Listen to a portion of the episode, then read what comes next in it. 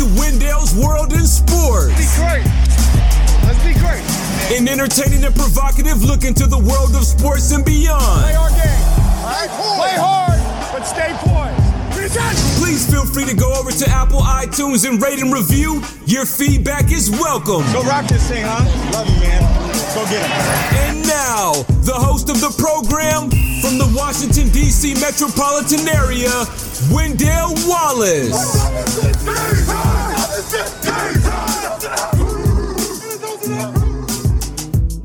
Wendell's World in Sports. I'm your host, Wendell Wallace. So glad that you could be with us. A lot of things to discuss and get down on today in the world of sports. Namaste. What's happening? Que pasa, mi amigos? Mi llamo e Wendell Wallace. Konnichiwa. Bonjour, bonsoir, monsieur, mademoiselle. Je m'appelle Wendell Wallace. Wendell's World in Sports. So glad that you could be with us. Shalom. Wassalamu alaikum, my brothers and sisters. Wendell's World in Sports. I'm your host, Wendell Wallace. So glad that you could be with us. A lot of things to get down on. A lot of things to discuss today in the world of sports. We got the N B A to talk about. We got some N F L to talk about. We got my Georgetown Hoyas to talk about. We've got my special dedication for Black History Month going out to the great Malcolm X two days ago on this date, February twenty-first, nineteen sixty-five. He was murdered. He was assassinated fifty-six years ago plus two days as of this recording. So I want to go ahead and I want to talk about that as far as my profiles with this month being Black History Month here in the racist, ignorant, selfish states of America. I want to go ahead. Normally throughout the uh, month, I profiled, gave special dedication, talked about such athletes as Jack Johnson and Bill Russell and uh, Jim Brown, and talked about Mary Wilson, the founding member of the Supremes, when she passed away, talked about uh, Joe Louis. So for this one, going to veer off just a little bit, not talk about any sports figure in terms of what he did to move the culture, what he did to move society, the impact that he had on society for the better that we're feeling right now, that's going to be resident, that's going to still permeate decades and centuries from now. But uh, veering off from athletes who did that, and going to be discussing uh, the greatest of them all in terms of uh, outside of my family, the person who I idolize and revere the most, historical figure that I revere the most, the great Malcolm X. So I'll be talking about that once all of the sports that I want to talk about has been talked about. Wendell's World in Sports. I'm your host, Wendell Wallace. So glad that you could be with us. As I'm recording this podcast, it's early on a Tuesday afternoon. The news is still filing in about Tiger Woods being involved in a A car crash this morning in California about seven twelve a.m. According to his agent, from the little that I know, the fact that he's going to live. And really, I, I hate to say this, but in terms of my interest toward the story, once it learned, once I learned that he was going to live, that uh, he suffered, I believe, multiple uh, injuries to his legs, and that's what he's uh, having surgery on right now as I record the podcast. The fact that he was going to live, I was like, all right, time for me to move on. I don't mean to sound, sound callous. I don't mean to sound cold. But, uh, you know, Tiger Woods really doesn't mean that much to me. I know what he means to society. I know the impact that he has. I know what type of golfer that he has. But just to me, I have no real interest in terms of, you know, pouring out my emotions and fretting and reminiscing and deifying and all those type of things. Tiger Woods right now, number one, he ain't dead. So the hours upon hours that the news coverage is going to be about, where they're going to be talking about this guy like he is dead, I think it's going to be something where it's like, all right, we really don't need to go there. And I just know, I don't know him personally, but you know, I've, I've seen enough of Tiger Woods, the human being, and how he uh, deals with certain things that just like, you know what, I'm, I'm happy that he's alive. Thank God he's alive. Goodness gracious, I'm glad that he's alive, and I'm glad that he had the financial resources and the profile to uh, have the best chance to recover from this accident. So God bless, thank goodness for that. But I, I'm not going to sit up here and, you know, talk about what a wonderful human being he is, and he's such an awesome guy, and the impact that he's had on society and blah, blah. I'm not going to do that. That's not going to do that at all. I, I know the type of impact that Tiger Woods has had on this society. And, um, really doesn't mean much to me. That really doesn't mean much to my community. Really doesn't mean much. So, you know, for other folks who want to go ahead and talk about this guy like, you know, he's uh he's something that he's not, go ahead, go for it. But uh, I'm not going to do that. I'm just happy that he's alive. I'm just happy that uh, he was the only one. I, like I mentioned before, didn't want anybody else in the situation, like his children or anything like that. Thank God that he's going to be alive. Thank God that he's going to be able to have the best resources available to heal himself, best physical physical therapy. He doesn't have to worry about paying bills. He doesn't have to worry about a job. He doesn't have to worry about any of that stuff. So thank goodness for that. And hopefully, I mean, maybe this is something where Tiger Woods can use this to uh, become a better person and maybe uh, help out others. Maybe do something in terms of being more public about what he stands for, what he means, and using his platform and using the impact that he's had as a golfer in that way. Basically, he's chosen to uh, reap all of the rewards of being Tiger Woods mainly for himself. That's his choice. That's fine. I'm not going to uh, sit there and call the guy the worst human being in the world or something like that. But when you choose to do that, then don't expect me to sit there and, you know, oh my goodness, this is so horrible. My day is ruined. I'm glued to television about this. Don't expect me to do that when something like this happens to you. And again, I have to reiterate, I am thanking the Lord that he's going to survive, that he's going to live. It seems like he's not going to have any type of long-term debilitating injury from this, that he will recover in terms of being a guy who can do the everyday. He might not be the golfer that he hopes to be. His career might be over as far as the golfer is concerned and all those type of things, but as of right now, I don't give a fuck about that. No one should care about that. Right now, it's all about getting Tiger Woods to be able to um, be living life the best of his ability, a normal everyday life to the best of his ability, being there for his children, being there for the people that care about him, being there to live a long, healthy life, being able to do the things physically uh, that every normal person can do without um, thinking twice about it. So that's my hope and my prayer for Tiger Woods. But no, I'm not going to sit here and, you know, wax on about what a what a wonderful human being he is. I mean, I've never watched Tiger Woods play a round of golf.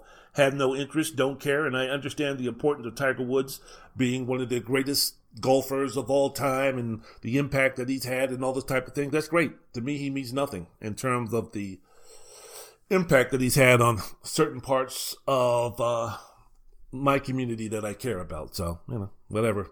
Moving on to the next thing. Wendell's World in Sports. I'm your host, Wendell Wallace. So glad that you could be with us. Now, let me get to what I want to talk about. One thing I will say this before I move on, because I want to get this out of the way too. Because I was watching a tad of the coverage of Woods before I came on and recorded today.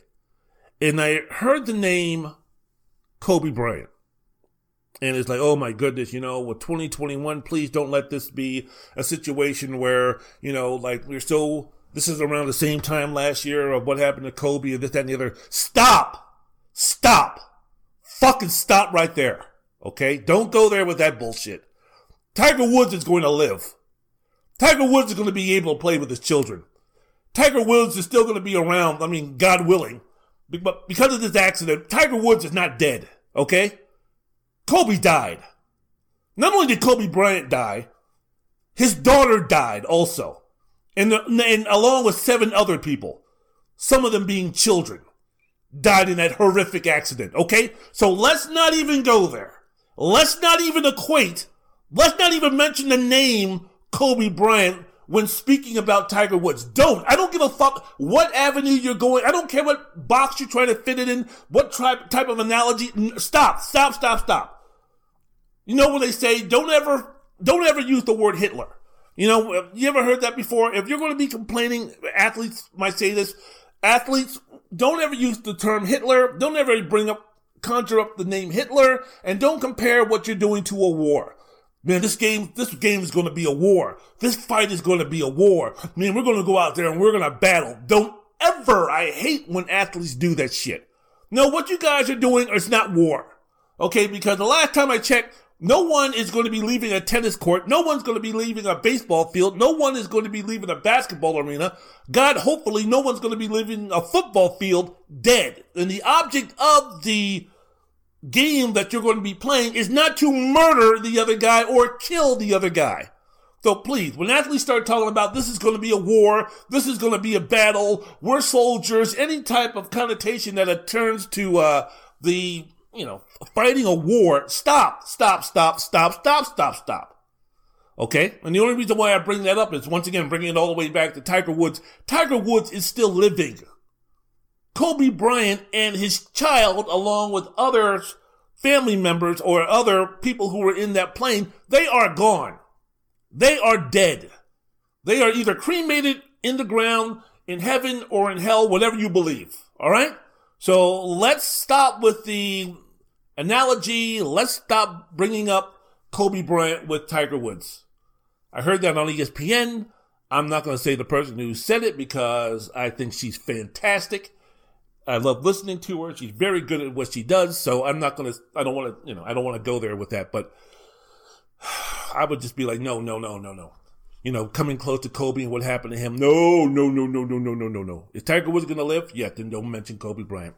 Wendell's World and Sports. I'm your host, Wendell Wallace. So glad that you could be with us. All right. Now, let's move ahead and let's talk about what's happening in the silly games that they play called sports, where winning and losing doesn't mean someone dies, someone gets injured, or something like that, unless it's, unless it's combat fighting. So, the N B A season started already. Your thoughts and opinions about what the N B A season has been so far? We're halfway past the quarter mark. Had an opportunity to watch most of the teams play multiple times. Yes, even the bad ones. And uh, so far, I guess the word that I can use to uh, describe the N B A so far has been, eh, eh. I'm glad that it's, I'm glad that it's happening. You know, I'm glad that it's going on. But, you know, as of right now, it's been meh. A little bit of good, a little bit of bad, some frustrating things to be expected because of the short turnaround, because of COVID, because of all of those things. I understand. I mean, glass half full. The N B A is on. The N B A has, it's playing. LeBron is still doing his thing. Luka's starting to round into shape. Damian Lillard has been unbelievable. The Lakers and the Clippers look like they're headed toward a collision course in the Western Conference Finals. Giannis is still being Giannis. Uh, the Harden trade going to Brooklyn has, um, you know, put the uh, N B A on its ear in terms of like the entertainment value on the offensive side of the ball. K D is back, even though he's been in and out of the lineup because of injury and load management. So there's a lot of great things going on in the N B A in terms of, if you want to say, the glass is half full.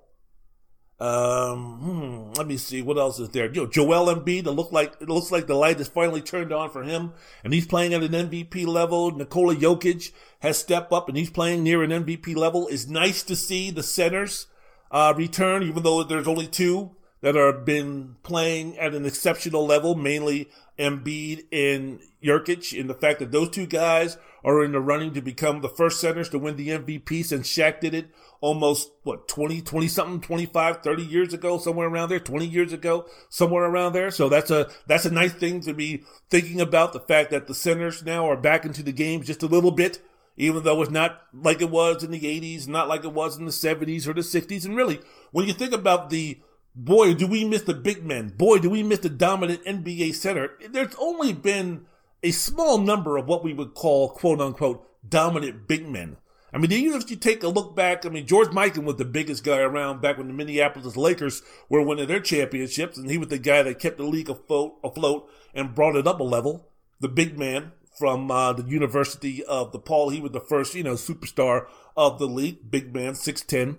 Then Bill Russell, Wilt Chamberlain, they had their battles. But if you think about it, even in an eight-team league, you had Walt Bellamy, you had others. But for the most part, the league was run by the two big men, namely Wilt Chamberlain and Bill Russell. So those were two. So even when you started moving on and you got into the Kareems and you got into the Bob Laniers and you got into the Artis Gilmores and you got into the Robert Parishes and you got into those type of uh, centers, I mean, those guys weren't super-duper stars. Of course, Kareem Abdul-Jabbar was, but what I'm talking about, I mean, Bob Lanier is not going down as an all-time great top ten N B A center. Artis Gilmore is not going down as an all-time great N B A top-tier center. Dave Cowan's a Hall of Famer at six eight, is not going down as a top-tier Hall of Famer. So even throughout the seventies, you had Kareem standing at the top of the mountain. Bill Walton was there for just a little bit, but foot injuries and other injuries cost him the prime years of his basketball uh, life, shelf life. So he really didn't make the impact that he could have, especially after what he did with the Portland Trailblazers, leading them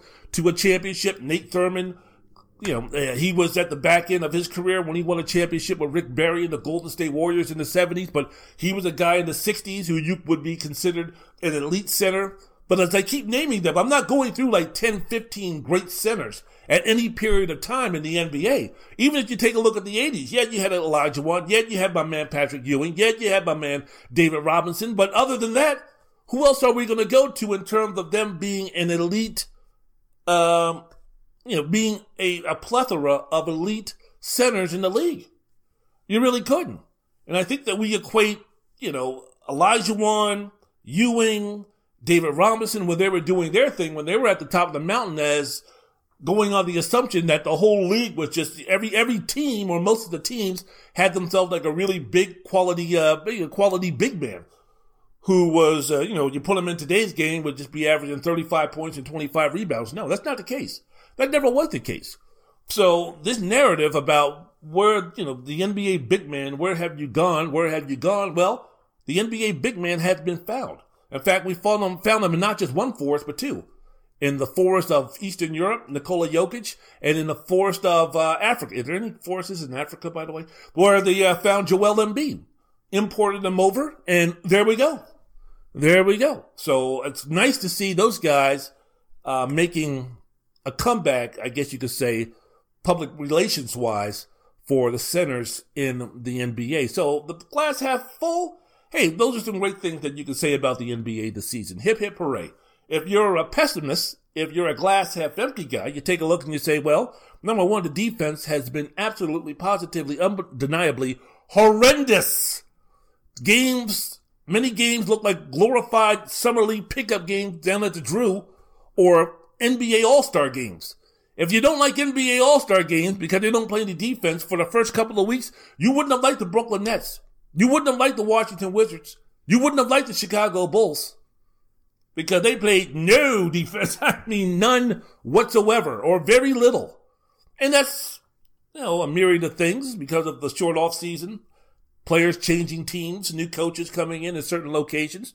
Not really enough time for teams to gel as quickly as they should. Now, as the season is starting to wear, you know, to go along, the Nets are playing better defense. The Wizards, winning five in a row, five in a row, they've turned it around and played much better defense. The Chicago Bulls, three of the biggest culprits once the season started of teams who weren't playing any defense. You could throw Sacramento in there. You could throw a couple of other teams in there. Cleveland now has been horrendous on defense uh, over the, this long losing streak that they've had. But, you know, when you're bringing in a new system and you're bringing in new players and you're not practicing because of, you know, COVID-related issues and, you know, just the season being as condensed as it is, playing only seventy-two games, having to get this thing done by May twenty-second, the lack of a um, short training camp. There's no wonder that a team, say, like the Utah Jazz, who brought back a majority of their players, are doing so well, not only in the record books, but also in terms of the uh, defense is concerned. Defense won championships, baby. Even still in the N B A. That moniker might be put to the test as Brooklyn continues to gel and get better and learns how to play a little bit more defense. But, uh, yeah, teams like the Utah Jazz, who have the best record in the league right now, there's no coincidence that they were the team that also brought back the majority of their uh, of their squad, of their core group. So there's a reason why the defense has been so horrendous, but doesn't make it any better, the fact that you watch a game and it's just like, geez, man, are y'all going to guard anybody? I, I remember watching the first week of uh, N B A League Pass, and I watched the Bulls play, I don't know if they played Charlotte, but they were playing somebody, and, and, and Zach LaVine was playing no defense.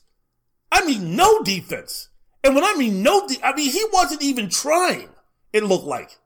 It was like, okay, you catch the ball, here's the right side for him, okay, go right by me, okay, whatever, here we go.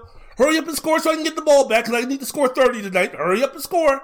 I mean, it was atrocious what uh, the Bulls were putting out there on the floor in terms of the defensive effort. But they've gotten better, and how about that? They're starting to turn things around as far as winning basketball games. How about that?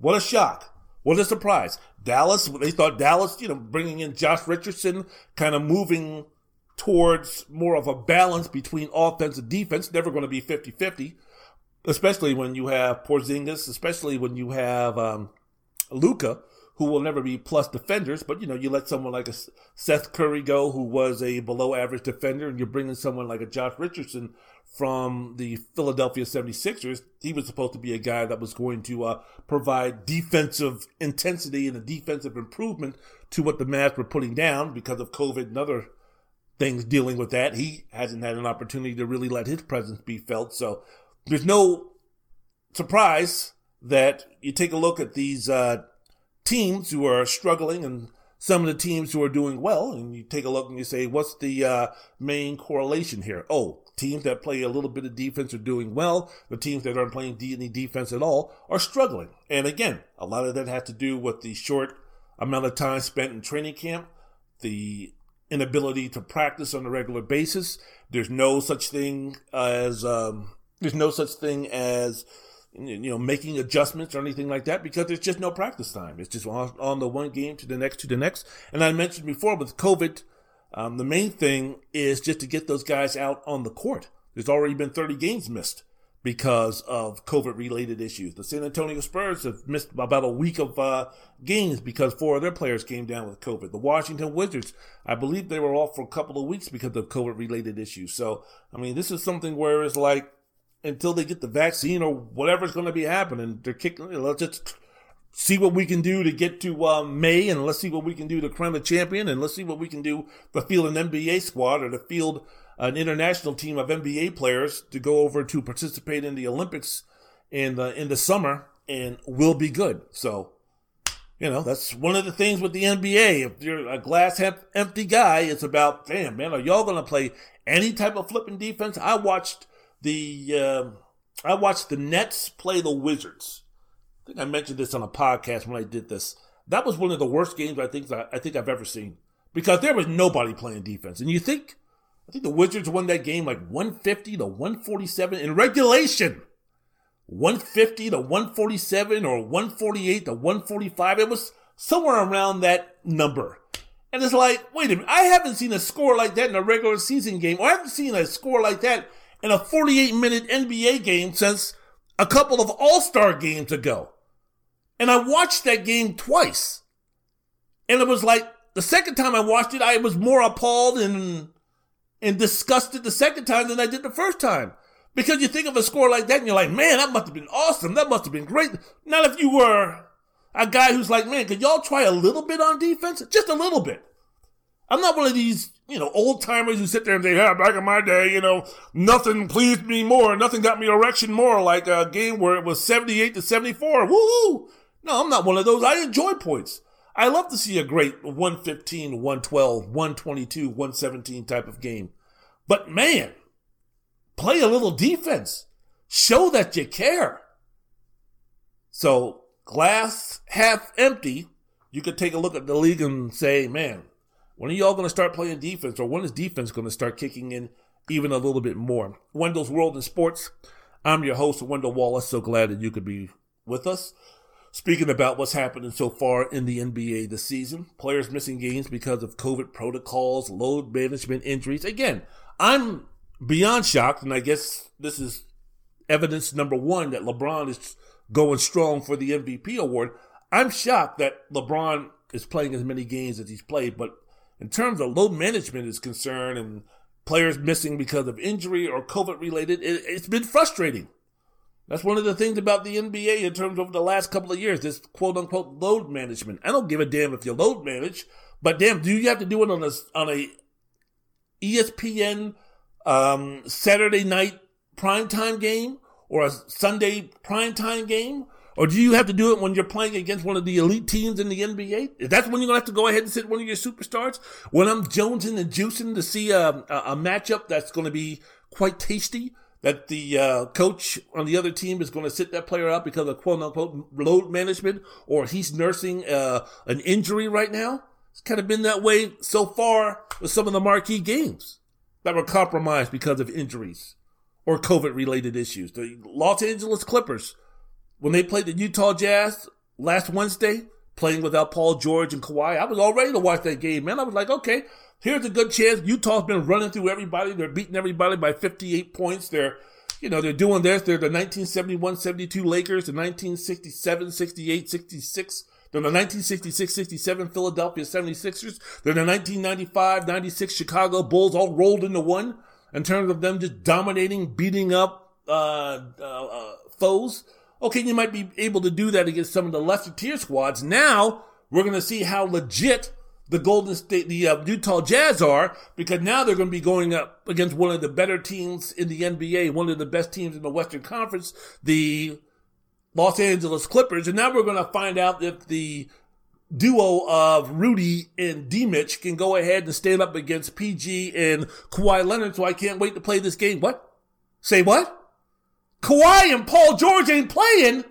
God damn it, man. What in the fuck? So that's one of those deals. You get yourself juicing and jonesing to go, and then situation is where they don't play. Philadelphia, when they played against Utah the other night, I think it was a Tuesday night. I know it was on, was it on T N T? I think it was T N T. I think it was. The Tuesday night game, Philadelphia versus Utah.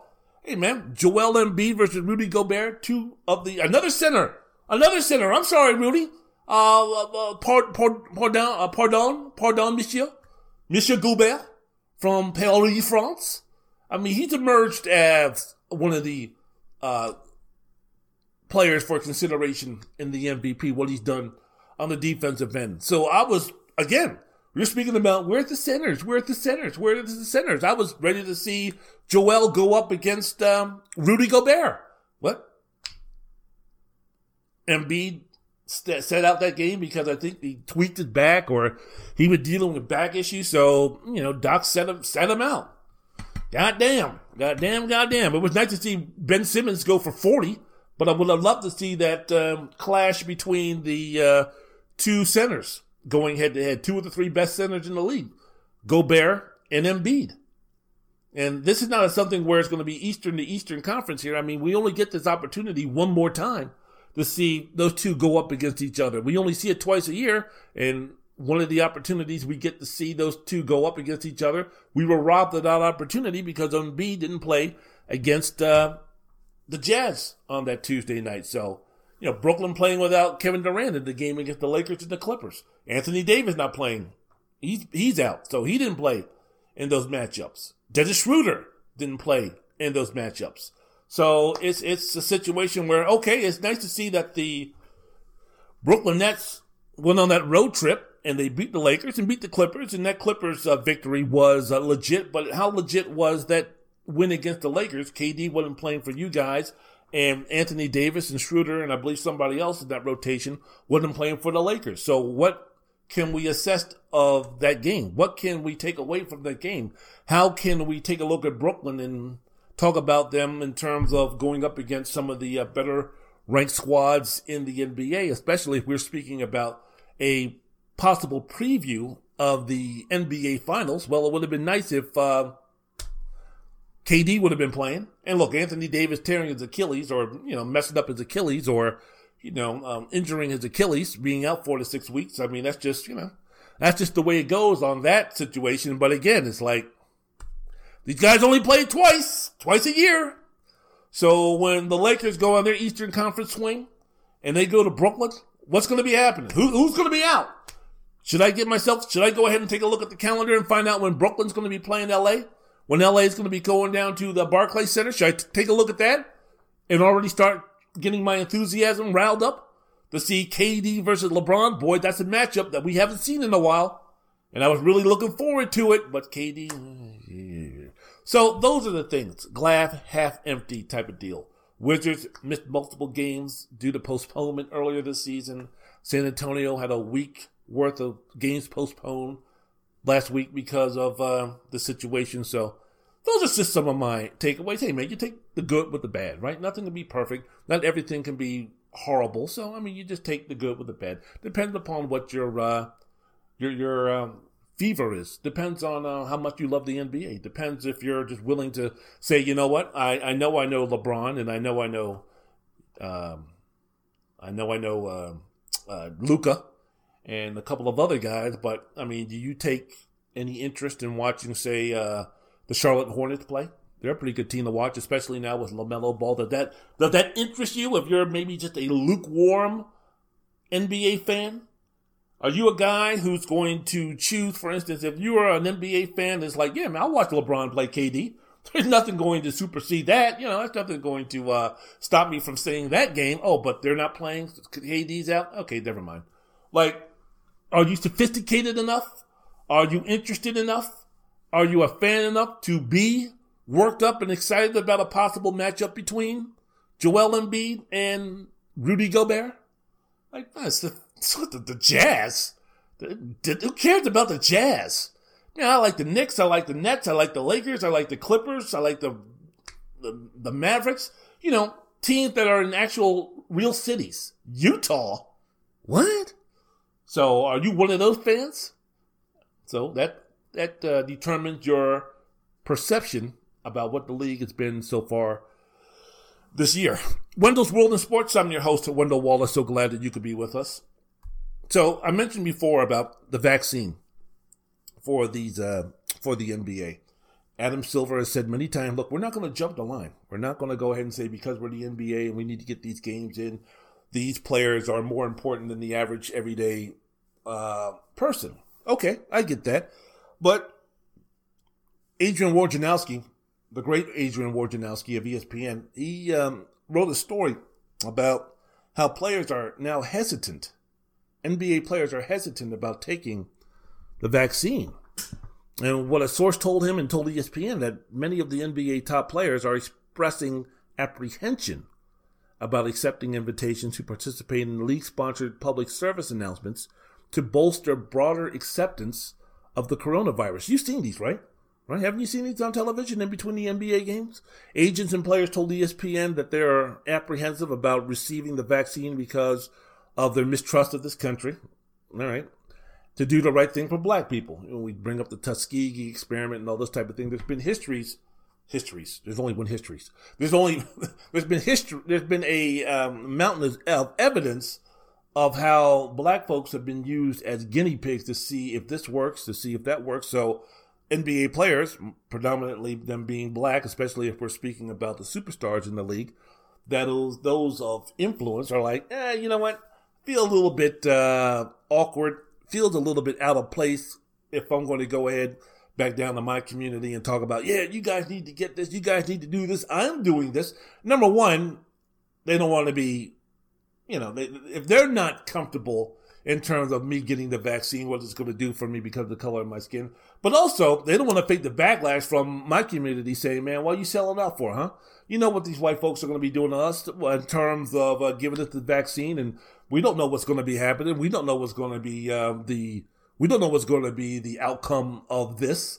I mean, there's no like given proof. There's no like one hundred percent no doubt about it that if we take this vaccine not once but twice, that we'll be fine. Why are you telling us to do this, LeBron? Why are you telling us to do this, D. Wade? Why are you telling us to do these things? Huh? Huh? Huh? Why? Why, Steph? Why, Draymond? Why? Are you selling out? White man's got you uh, on a short leash, I see, huh? So it's those type of things that I think players take a look at and it's like, yeah, I'll pass. And with D-Wade, yeah, I know he's retired, but he's still a guy of influence.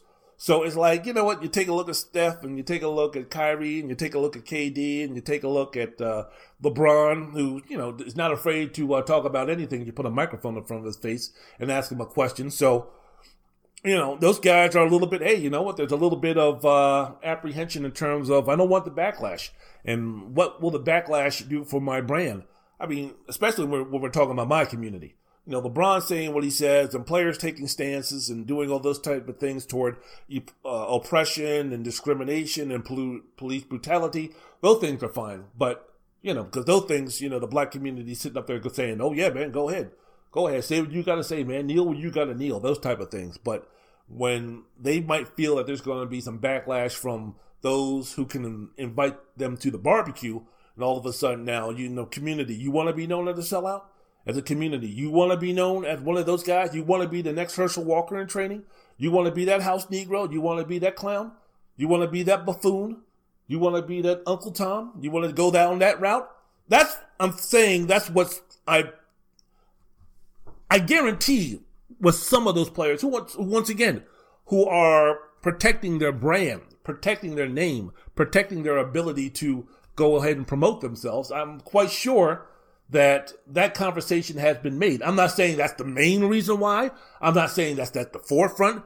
But I am saying if you're Chris Paul or if you're someone like that, I'm quite sure that conversation has been has been uh, discussed and has come up. That topic has been come up. It might lead to Chris Paul saying, man, fuck that bullshit, man. I'm going to go ahead and I'm going to do this anyway. But I'm quite sure because of uh, the influence that our community, that my community, that the black community has on these guys, especially because that's where those guys came from, that also plays in a role if you're going to be telling a bunch of black people who don't trust the government, go ahead and trust the government, especially if you're black and you're rich. Wendell's World of Sports, I'm your host, Wendell Wallace. So glad that you could be with us. So you see these P S As, right, to promote the safety and effectiveness of the vaccine. Bill Russell did one.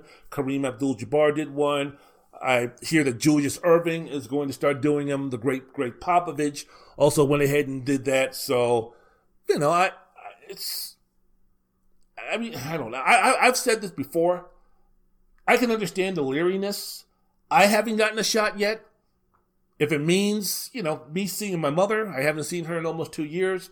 And where she's living right now, you know, in, in, a, in, in a place for the elderly, I don't know if they're going to have to uh, have me take a shot for me to go see her or for me to, you know, be... She, she's already taken the first vaccine vaccine shot.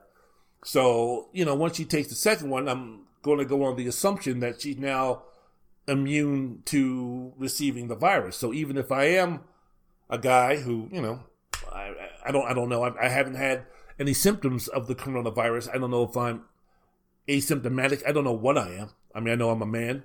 I know I'm incredibly intelligent, and I know that I'm super duper movie star, good looking, great.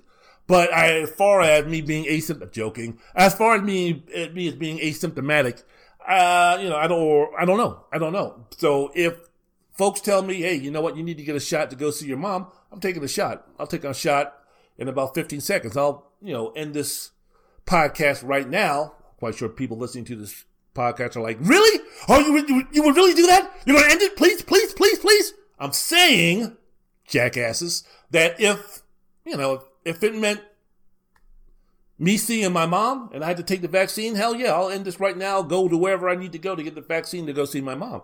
If it means, you know, if work, where I'm working now, the Clark County School District, if they make the uh, decision or a rule to say that, you know, teachers need to uh, become vaccinated to uh, be able to work for uh, the school district, yeah, I have no choice. I'm going to go ahead and get the uh, get the shot. So, I don't know.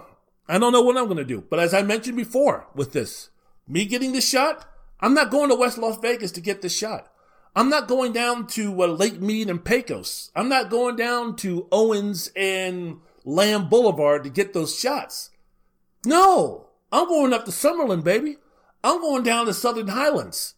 That's where I'm going to. I don't care if I have to drive drive up to Mesquite and hang out with the Mormons to get my shots. I'll, if that's what I'm going to do, if I'm going to have to get the shots, that's exactly where I'm going, because I also do not trust the government when it comes to this. But I also know that I need to get this vaccine if I need to do certain things. So to better my chances, I'm going to go where this country has a lower opportunity or has a lower percentage of screwing with people, fucking with people. And in this country, who is this or what type of Of folks are not going to be fucked with in this country the most? Rich, really rich white folks. So I'm going to go up to the Summerlin area. I'm going to go up to the uh, nine thousand block up there on uh, Tropicana and Flamingo and and um, Sahara in Charleston. I'm, I'm going to go up there. I'm going to go up to the gated communities. I'm going to go up up there. And I'm going to wait in line. I want to find out where those folks are getting the shots. And I'm going to wait in line. And I'm going to be like, uh, excuse me, uh, do you see that, uh, you, that, uh, let me, let me see that needle you're using. Let me see what you're going to be giving me here, because I want to make sure that the same type of shit you gave that person right there is the same thing that you're giving me. Because the person that was in line right in front of me was an old, rich, really white guy. So I know y'all ain't going to fuck with him. So give me that same type of vaccine you gave him. And there you go. I ain't going down to West Las Vegas. No, no, no. because I don't trust the government. I don't trust that shit. So I'm gonna, that's where I'm going to be going.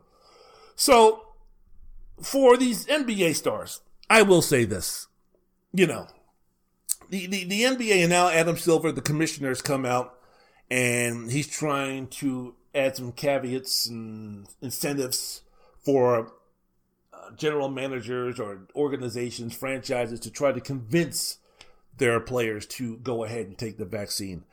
Now, if, for instance, LeBron, A D, let's just take the Lakers, for instance. If the starting five, mainly LeBron and A D, are like, okay, we'll go ahead and take the vaccine. We'll do it. We'll take the vaccine. How much are the Lakers going to be begging and pleading, pleading, um, um, you know, Kyle Kuzma or Alex Caruso to take the uh, shot? I, I think the N B A, when they're like trying to incentivize teams to uh, go ahead and take the shots, I think they're trying to incentivize the superstars. That's what I think that they're trying to do. The money makers, the people, the players who are must-see watching. So if you're the Brooklyn Nets, if you're the N B A, when you go to the Brooklyn Nets, yeah, we would really love it if Kyrie, K D, and James Harden would take this vaccine. We really would. And if those guys said, you know what? All right, we'll go ahead and do this. We've done our research and we've done this and we've done that. We'll go ahead and do that. Then guess what? The Bruce Bowens of the world, eh, if you want to take it, fine. If not, you know, whatever. Just, you know, keep can, just keep doing what you're doing in terms of the protocols are concerned and, you know, we'll, we'll, we'll be good. So the commissioner has told general managers that the process could be incentivized for teams and individuals with the loosening of quarantine and testing protocols for those vaccinated. Well, of course, which of course would, you know, be consistent with C D C recommendations. So again, I think this is the N B A where it's kind of like, yeah, we would love, we would love to have all of the players get vaccinated. But more importantly, especially when the playoff times comes, that uh, we need to have the superstars vaccinated because we don't want to be in a game six in the N B A finals where it's the Lakers versus the uh, Brooklyn Nets. And all of a sudden, Kyrie, K D, and LeBron come down with the uh, COVID, and they need to, and they need to uh, miss a couple of games, or they ran afoul of the N B A protocol, and because of that, they need to be quarantined for a little while because they might be in contact. They might have been in contact with someone who tested positive for the virus, or might have tested positive for the virus, or tested positive, and we're waiting for another test to make sure that they're positive, positive instead of positive, negative. All that, all that bullshit can be thrown out the fucking window if LeBron and the superstars and others go ahead and take this vaccine, and we don't have to worry about that shit. So we'll see. We'll see. Look, the, the league is concerned about an outbreak during the playoffs. They start May twenty-second with the, again, with FIBA, the Olympics coming up that summer. It's going to be a quick turnaround from crowning an N B A champion to going ahead and going over to Japan and start playing in the Olympics. So we, we need to have this stuff like, you know, to the T. We can't be postponing games, and we can't be we can't be postponing playoff games, conference finals games, and especially N B A finals games, because I'm also quite sure you have advertisers and T V folks and partners that you need to uh, answer to also. So we need to get that done. And look, for LeBron and those guys, I mean, st- stop stop with the, you know, we don't know, you know, because we don't trust the government because we're black type of things. Look, I understand. I understand. Racism, oppression, and all those type of things. You know, just because LeBron is rich doesn't mean that white bigots, that white racists, that white ignorant folks, white folks who are cloaked in white privilege are going to all of a sudden see LeBron a little bit differently. To them, LeBron James is still going to be a nigger. Be, for, for those folks, LeBron James is still going to be a guy who didn't deserve what he got. That LeBron James is just some genetic freak who just is in this position because of of uh, of uh, his athletic ability and because of this country bending over backwards to give black folks something that they don't deserve, which is opportunities. That he really didn't earn it. It was only because God bestowed upon him these unbelievable gifts, that to be six eight, six nine, two hundred sixty pounds, an unbelievable athlete who can shoot and who can dunk and who can dribble and who can do all those type of things. You know, if you're a, a white nationalist, if you're a white bigot, if you're a white racist, that's the way that you look at these coddled, out-of-touch N B A players. These guys with no education. The only reason why they got to where they were was because of the physical gifts that God bestowed upon them. So it doesn't matter how much money you make. It doesn't matter how accomplished you are. I get it. I understand it. You're no good. You're in some people's mind, too many people's mind from across the tracks, and even from my community, you're still nothing more than a nigger compared in, with those guys, no matter what you do. So LeBron and those guys, I get it. I'm not trying to say that wealth and being a public figure and being popular and being a role model, that makes you immune to racism and discrimination and bigotry and all those type of things. I'm not saying that. But also, fellas, come on, man. Let's get real. Let's get real. You guys have a lot more advantages than some poor, some, than poor black folks. Come on, man. You know it. You know it. You know it. You know it. You know it. In fact, those guys have advantages over rich folks because of who they are, because of their status in this country, their, their, their image, their public figure. Come on now. You're talking about LeBron James. You're talking about these N B A basketball players, some of these guys who are stars. Man, when it comes to the getting the vaccine, come on now. You you know that you guys are a lot at a lot lesser risk of getting screwed with than, say, the person in the black community who is barely getting by. For those who are living in poverty. For those who are looked upon as irrelevant. For those who just don't care. Come on now. Come on. Come on. All you guys. You guys know that. You guys know that. You think that, you know, Jaylen, Jaylen Brown, Boston, uh, and uh, Jason Tatum. Come on now. You you really think that the Boston Celtics are going to do you wrong in terms of the, of the vaccine? You really think so?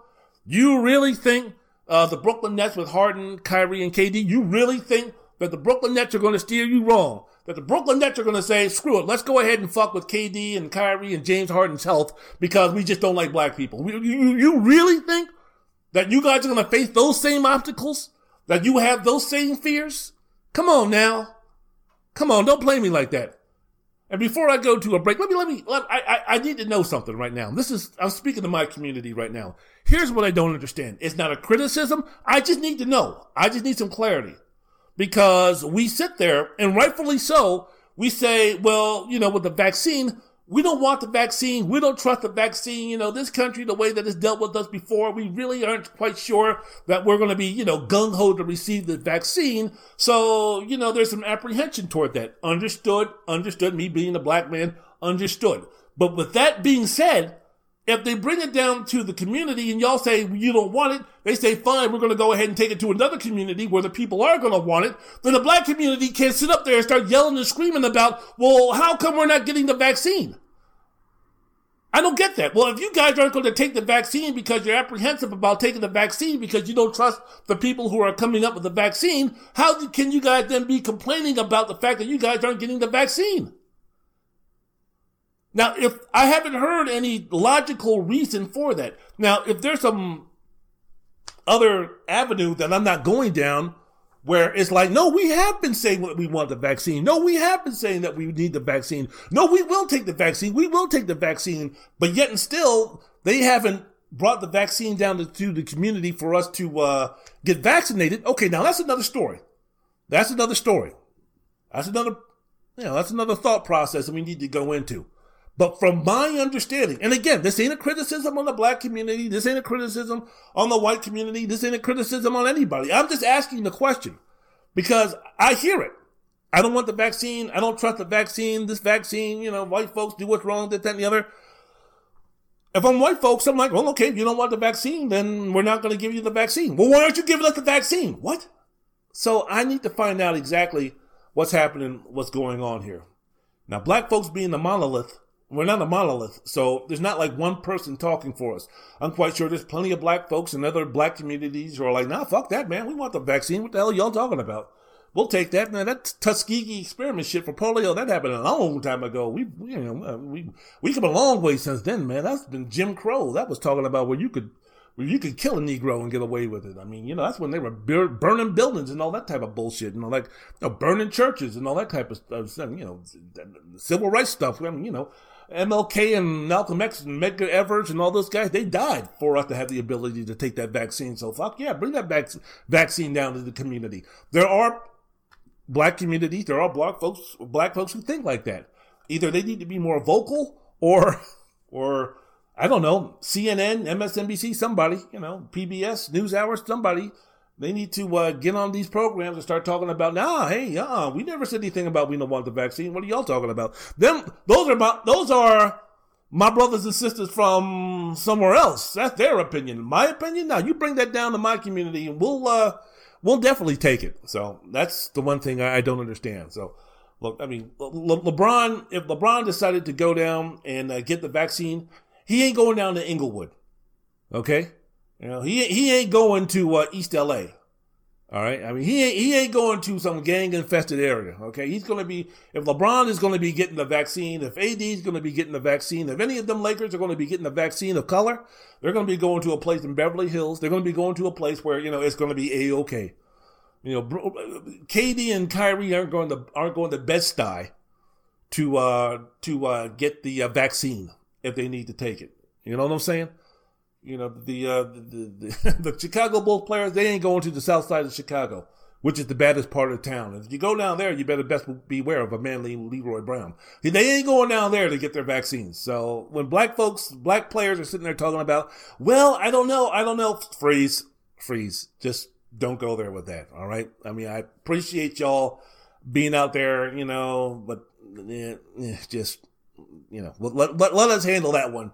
Let us deal with that one. I mean, in this situation, yeah, this is where y'all's money and your fame and your fortune, all that kind of stuff supersedes all the stuff that we're going through. So, yeah, if I'm the uh, N B A, I want those guys to get the vaccine. If I'm a person like myself, or if I'm a person in the poor areas of this country of color, I tell uh, LeBron, I tell Chris Paul, I tell Jason Tatum, I tell Damian Lillard, I tell all those guys who are superstars, their brands, Chris Paul and those guys, hey man, go ahead and take the shot.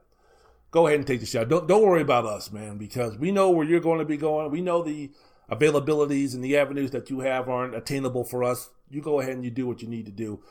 Be safe, be good role models so we can keep the N B A rolling.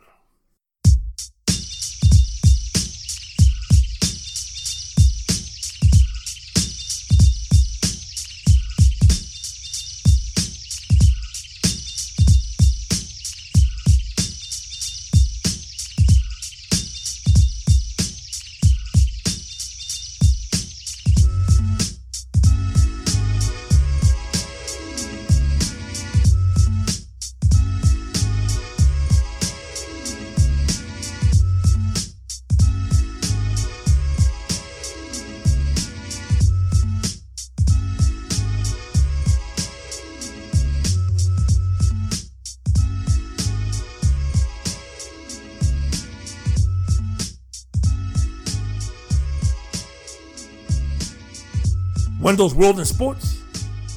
I'm your host, Wendell Wallace. So glad that you could be with us. A lot of things to discuss today in the world of sports, as I have my T V on, watching this Tiger Woods news. Once again, if you didn't catch it, Tiger Woods involved in a car accident this morning, single car crash over in California, seven twelve in the morning. He is going to live. He is having surgery, I believe, uh, knee injuries caused by the crash, so that uh, you know he should be able to um, make a full recovery to lead a a decent life or an active life. He might not be the athlete that he once was. He might not be able to do the things as far as physically, as far as the golf course, being an elite athlete, being an, an elite, one of the greatest, if not the greatest golfer who ever played. I mean, he won't be doing that, but you know, something tells me that Tiger will be recovering enough to where if he wants to play some golf, he'll be able to play some golf. Play with his kids, he'll be able to play with his kids. Enjoy the wealth that he's amassed during his uh, during his earning career. He'll be able to do that. So, God bless. Thank goodness that he's uh, going to live. Thank goodness that uh, their his their, his children didn't lose their father. Friends didn't lose. Uh, A friend, so that's good, but I mean, you know, I'm moving on, so it's time for me to move on. Wendell's World in Sports, I'm your host, Wendell Wallace. So glad that you could be with us. So, getting back to the N B A, the N B A, what is happening with the Los Angeles Lakers? Your Los Angeles Lakers lost their third game in a row. have lost four of their last five since losing Anthony Davis to uh, injury, the Achilles tear or Achilles boo-boo. They've only won, as I mentioned before, one of their last five games, and that was against the Minnesota Timberwolves. Yeah. So losing to the Washington Wizards, even though the uh, my Wiz extended their their winning streak to five games. Bradley Beal and Russell, Russell Westbrook played great. Each scored over thirty. Westbrook had a uh, triple-double, I believe, with only three turnovers. Fantastic, wonderful. Now there's eleven and seventeen, which means that uh, Scott Brooks on the hot seat. Maybe it's been a reprieve a little bit, but uh, getting back to the um, getting back to the Lakers, man, one twenty-seven to one twenty-four overtime loss uh, at Staples Center. James, LeBron, and Kyle Kuzma both had chances to force double overtime with three-pointers in the final seconds, but missed. I mean, this shot by Kuzma was a prayer. You can't sit there and be like, God damn, how could you miss that? That was a, that was a prayer. Not too many people were going to hit that. Not even the great Michael Jordan would have hit that one. So um, LeBron missing a, a free throw that would have given the Lakers a one-point lead in regulation. So here we go. Here we go, because last night he played forty-three minutes against the Wizards, scored thirty-one, had thirteen assists, nine rebounds. But here comes the conversation. All right, LeBron James, the load management. When are we going to cut it back? When are we going to slow down with this guy? Are we going to be taxing him too much? I told you this was going to be the situation when Anthony Davis went down. Anthony Davis, A D, ain't coming through that door, folks, to play basketball for the Los Angeles Lakers until after the All-Star break. So we're looking somewhere around March. And I know March is going to be next week, but we're looking even somewhere down the road of March. So this is going to be a situation where James is going to have to carry more of the responsibility for an extended amount of time. How much are we going to put on this man, and how many minutes are we going to play this man to keep the Lakers? They're not even above water. They're way above water. They're on the shore. They're on the seashore. They're sitting at the dock of the bay as they watch the tides go, go away. So what's up with this? He played... Again, forty-three minutes. He played all but one minute and six seconds of the fourth quarter in overtime. This is against the Wizards now. This isn't against the L A Clippers or the Brooklyn Nets or the Milwaukee Bucks or the Utah Jazz. It wasn't one of these teams. This was against one of the worst teams in the N B A, despite the fact that my Wizards have been playing better, despite the fact that they had a depressive victory, comeback victory over the De- Denver Nuggets. Despite all of that, this is still a home game against the Wizards. This should be a situation where LeBron should be able to play about twenty-five, thirty-two minutes. The Lakers should be winning this game comfortably, even without Dennis Schroeder, even without Anthony Davis, and they should be moving on. But to play this guy this many minutes against the Wizards and then lose in the process, talking about a punch to the gut followed by a punch to the jaw. And the minutes that he played in the fourth, and in overtime, he scored thirteen points, but he shot six for thirteen. He settled four times from the three-point line, missed. And again, four of his game-high eight turnovers came in that span. The span where LeBron shouldn't have been playing, where it should be a situation where, you know what? It would be a situation where the Lakers should be comfortably enough ahead to where it wouldn't, James, James wouldn't need to be put in those situations. He also went one for three from the line down the stretch. I mentioned before, missed an and one attempt that would have put L A up by one with ten seconds remaining in the fourth. Look, LeBron's in pursuit of an M V P. He wants that M V P. You listen to folks like Brian Windhorst, who've followed LeBron, and others who know LeBron. They're like, he wants this M V P. He feels that this is a situation where he's, what, four-time, three-time something M V P champion or some nonsense like that. It was, LeBron's like, look, I should have won at least seven or eight. I mean, I was the best player in the league. The year that y'all gave it to uh, Derrick Rose, come on now.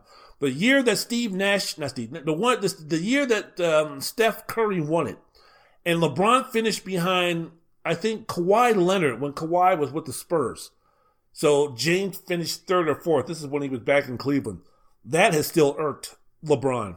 In terms of, damn, man, okay, I understand that Steph Curry won the M V P. I get it, but damn, y'all going to put me in third? Y'all going to put me in fourth? Really? Kawhi Leonard? Really? Y'all going to do that to me? The thing with LeBron is this, in a lot of those years in Cleveland, hey, man, there were spots where he took time off in terms of uh, his intensity. There were times where he was just coasting. We all knew that LeBron was the best player in the game. He knew that he was the best player in the game. In the playoff, he showed you that he was the best player in the game. But during the regular season, he coasted too many times for us to sit there and be like, yeah, even though he's the best player in the N B A, we're not going to be giving him the N B A just because he is the best player on the in, best player in the league. He's going to have to go out and show it. And the two years that Giannis won the uh, M V P, the year that Derrick Rose won the M V P, the year that a couple of years that Steph won the M V P, those were legit. Those were legit. And yeah, you can make arguments for a couple of those by saying, look, the last couple of years we saw LeBron better player than Giannis. All right? We understand that. But during the regular season, LeBron took time off. Giannis didn't.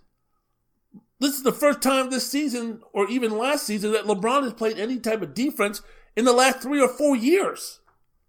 Caring about that other end of the uh, defense of us, uh, you know, playing defense. Giannis has become a great two-way player. During his ultimate prime, Kawhi was a great two-way player. You know, Steph Curry was changing the game of basketball and winning championships during that time. So look, James is like, there's, you know, and I think that's also, he's starting to build his resume for ten, fifteen, twenty years down the road, when another generation starts talking about who's the best player who's ever played the game. And of course, the names Michael Jordan and LeBron James are going to come up. James is like, I need a little bit more oomph to my resume to uh, strengthen my argument that no, I am the greatest basketball player who's ever lived. And how many, what, how, what, what can I do? Because everybody talked about, you know, Jordan six for six and N B A finals and he was the M V P and he did this and he did that. No other player in N B A history had done those things, especially LeBron James. And that's why LeBron James will never be compared or will never be as good or better than Michael Jordan because of this, because of that, because of these, because of those. LeBron is sitting there saying, oh, okay, so y'all got that? What can I do to say, yeah, you know what, M J did this and they did that and he did these and the others, but did M J do this? No. Did M J win this? No. Did M J do this when he was when he was thirty-six, thirty-seven years old? No. Did LeBron James do this in his seventeenth, eighteenth year in the league? No. Put some shine on it.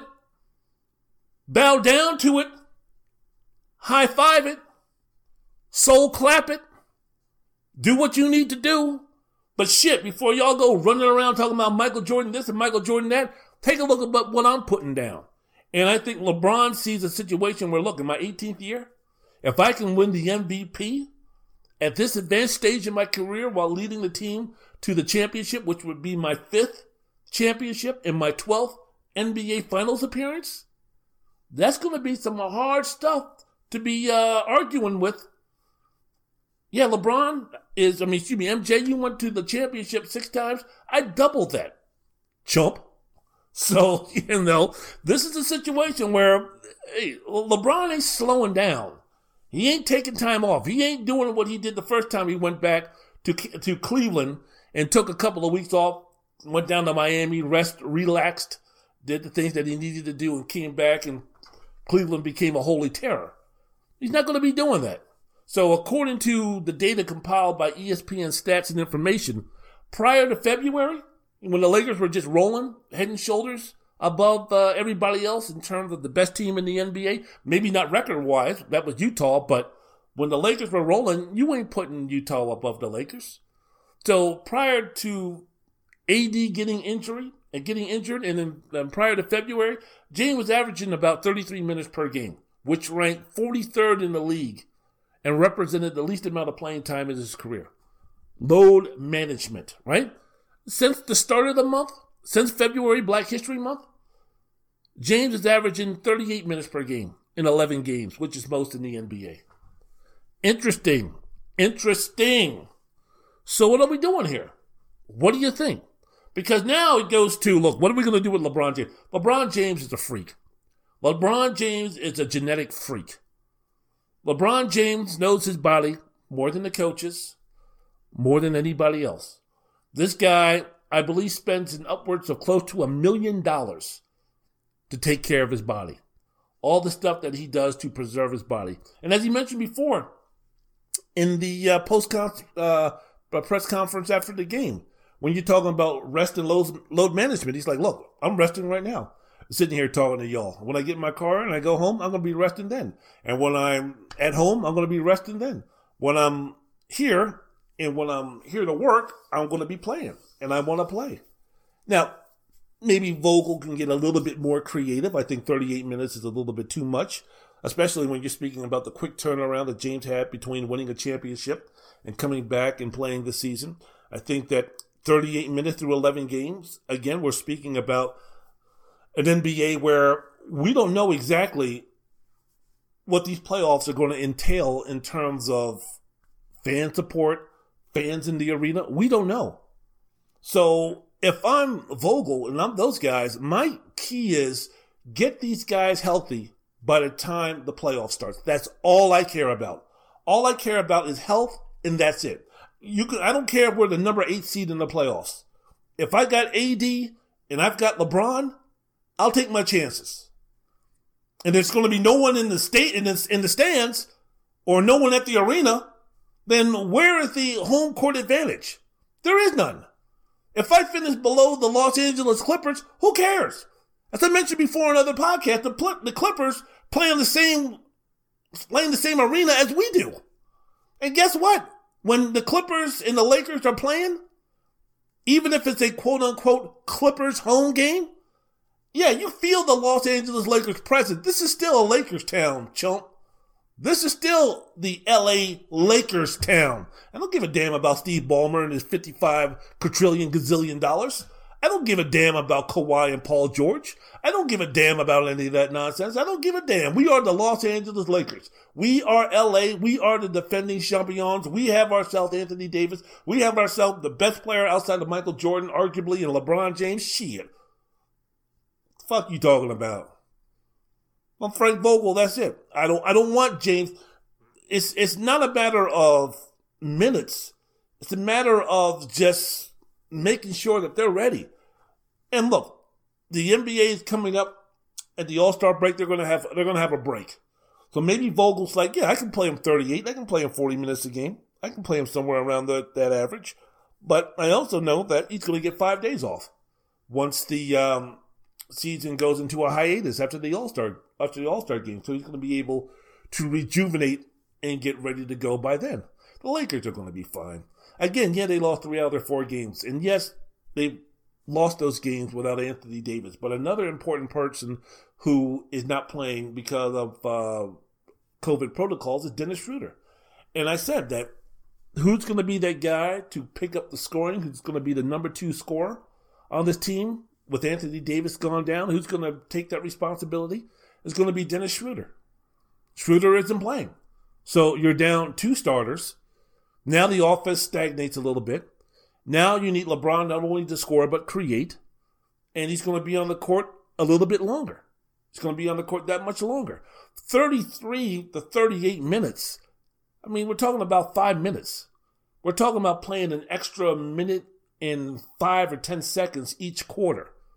That's not going to be the tipping point to LeBron being the best player on the court in May and all of a sudden LeBron being too tired in the fourth quarter in June. So judicious with the minutes that uh, Frank Vogel is going to be playing LeBron. And I'm quite sure LeBron and the coaching staff have sat down and been like, look, you know, what are we, what are we going to do? How are we going to map this out? How are we going to be doing this, that, and the other? So I'm, I'm not concerned. LeBron could take care of himself.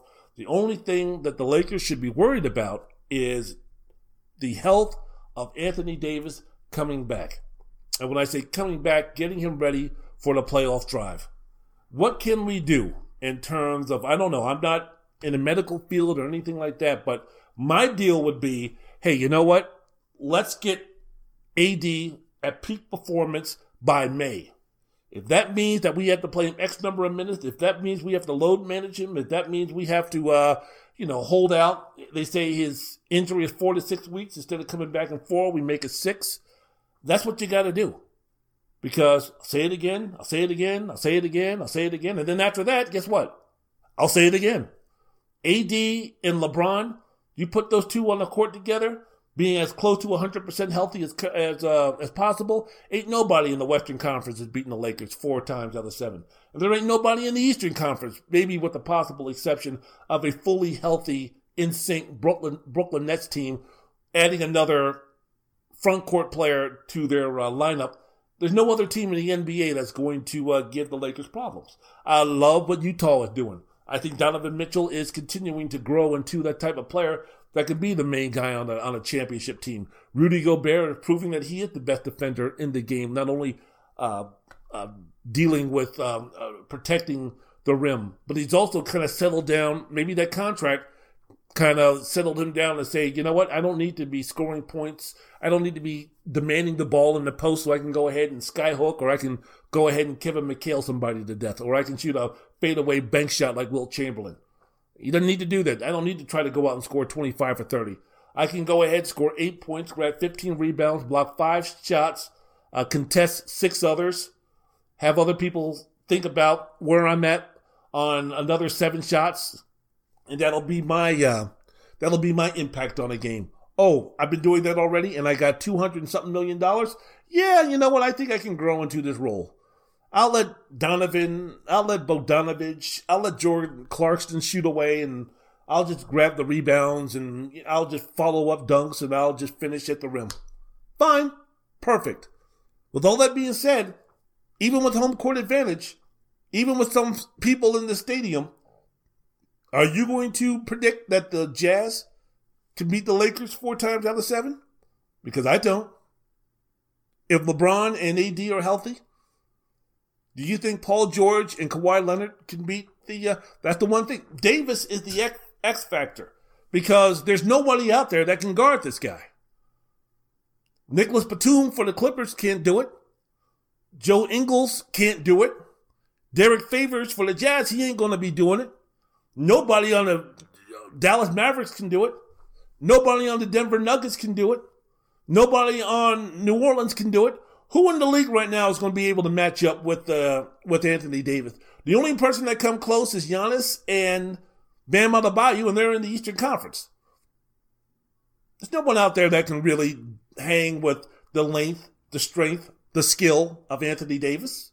Nobody. Like, there's nobody out there available. So the Brooklyn Nets, the Clippers, who are more in need of a point guard than any, anything else, the Jazz, there's, there's nobody out there that can that, that they can acquire to say, okay, now you can go ahead and not stop Anthony Davis, but at least slow him down a little bit. Give us ten, fifteen minutes of just annoying and bothering and throwing Anthony Davis out of, out of rhythm just a little bit, which will give us a chance. He doesn't have that opportunity. No one in the league can do that, which is one of the reasons why A D is a top ten player. So the Lakers are going to be fine. You know, have those guys ready to go in May. I would be more more concerned as of right now. I'm going to talk about this. I'm going to save this for my next podcast coming up in a couple of days. I'm I'm, I'm figuring out what the hell's going on with the Milwaukee Bucks. Do you know? Because I don't. I need to figure out what the hell's going on with the Boston Celtics. Do you know? Because I don't. I mean, I watched them play, but there's some teams right now that uh, should be a little bit worried, especially the way Brooklyn's playing there. You can sit there and talk about big deal. They played the Lakers without A D and Schroeder and other things. Okay, that's fine. But they did go ahead on the road and also beat the Los Angeles Clippers. That team is getting really good. I mean, really, really good. And they're getting to the point where if they're going to be playing defense just a little bit better than they are right now, you tell me outside of L A who's going to beat them. And I'm not talking about the Clippers. I'm talking about the Lakers. Tell me who's going to be able to beat that squad if they play defense just a little bit better than what they're playing now. Bruce Bowen all of a sudden now is starting to become very integral part of that team. He's starting to become like the P J Tucker, or he's starting to, to have that role that P J Tucker had or has with the uh, Houston Rockets or had with the Houston Rockets when the Rockets were a team that was vying for conference championships.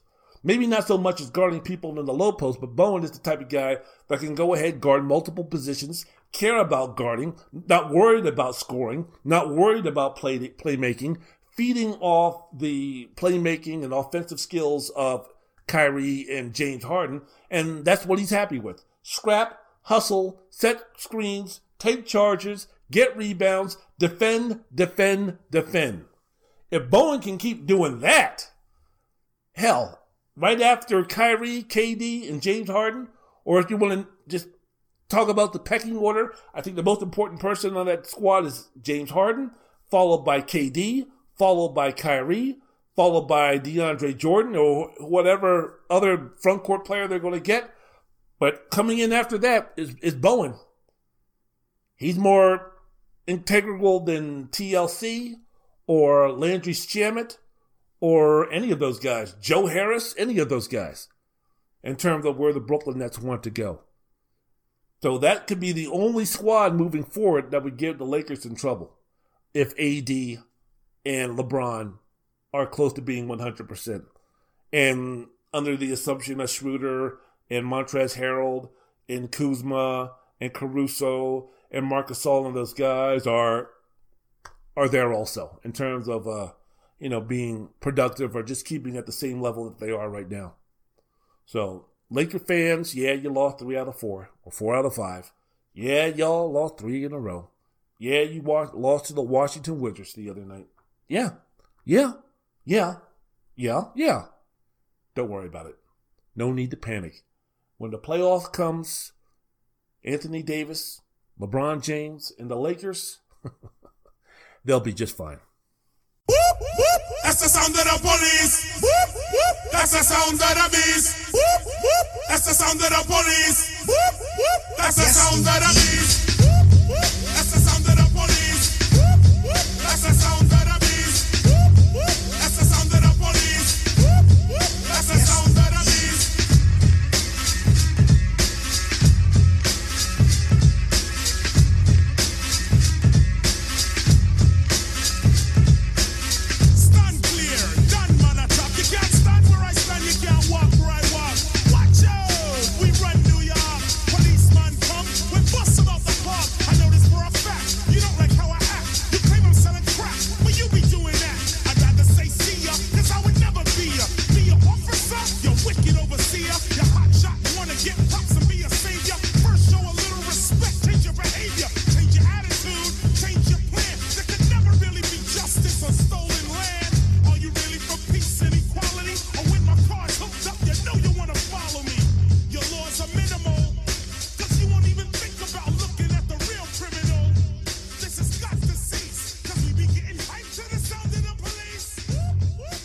Wendell's World in Sports. I'm your host, Wendell Wallace. So glad that you could be with us. A lot of things to discuss today in the world of sports. Bonjour, bonsoir, monsieur, mademoiselle. Je m'appelle Wendell Wallace. Wendell's World in Sports. So glad that you could be with us. Konnichiwa. Shalom. Wassalamu alaikum. Namaste. What's happening? Que pasa? Feeling good. Looking good. Trying to do my best. All in a day's work. Good times. Happy times. All right. Moving from the N B A, from the association, to the N F L. The draft is coming up in April. It begins on April twenty-ninth. It'll, excuse me, it'll end May first. Host city will be Cleveland, Ohio. So for the upcoming future, that's going to be mainly unless Deshaun Watson gets traded or something happens along those lines, which I'll be discussing in the next seg- next segment, segment, excuse me. But uh, as of right now, man, the N F L is going to be concentrating on the N F L draft. So, look, there's a lot of intriguing things going on. Really, people say that the draft is going to start at number two after the Jacksonville Jaguars select Trevor Lawrence with their number one pick, with the number one pick in the draft. What are the New York Jets going to do? Are they going to make that move for Deshaun Watson? Are they going to go ahead and draft a quarterback? Are they going to keep Sam Darnold and maybe trade that pick and pick up a bevy of picks? Are they going to go ahead and maybe draft themselves the next best player outside of Trevor Lawrence? What exactly is the, what exactly are the New York Jets going to do? That is the intrigue. Well, one thing that's for sure is that a lot of times, especially when there's really not that much to talk about in terms of the N F L is concerned and you want to talk about the N F L draft, and because there's no combine, because it's going to be limited in terms of the access to the prospects that the organizations, that the football organizations have, which means that there won't be too much scuttlebutt to talk and write about concerning the uh, media, media is concerned. They're going to have to start manufacturing like hot takes. They're going to have to start coming out the woodwork in terms of what can we do to uh, keep you interested? What can we do to help keep you think? What can we do for shock value? And, uh, well, they're coming right out the bat. It's nothing that uh, was surprising. It seems that the uh, it seems that this happens almost every year, especially when someone is supposed to be, without question, the no-brainer number one pick. They start to nitpick, and they start to overanalyze, they start to overthink, and then they start to say, well, is this guy really the person that you want as far as the number one player being picked? Or if you're this team that's drafting number one, are you sure that you're going to be comfortable? Are you sure that this is the right guy, even though he's a sure flyer, fire lock to be number one and all these things? Are you sure this is the guy? Well, now we're starting to uh, move toward that territory with Trevor Lawrence. Is Trevor Lawrence, the Clemson quarterback, overrated? Plead for heaven flippin' sakes. For those who don't know who Trevor Lawrence is, generational talent, or is considered a once-in-a-lifetime generational talent, one of the best N F L prospects of all time, along the same lines as a John Elway or a Peyton Manning or an Andrew Luck. Look, maybe and maybe this is just a situation, you know, when, when you hear about someone for so long, when he's been, been on the radar, when he's been in your conscious, when he's been in front of your T V screen, if according maybe to some, if he's been shoved down your throat so many times, maybe you just start picking up folks in terms of, maybe you just start saying that he's negative, negative, negative, and I don't know about this and I don't know about that, just based on the fact that you're just sick and tired of hearing the guy. And you're sick and tired of hearing people glossing and wonderfying over Trevor Lawrence that is like, God, fucking enough already. Is there anything that we can do to find fault with this guy? Well, Trevor Lawrence...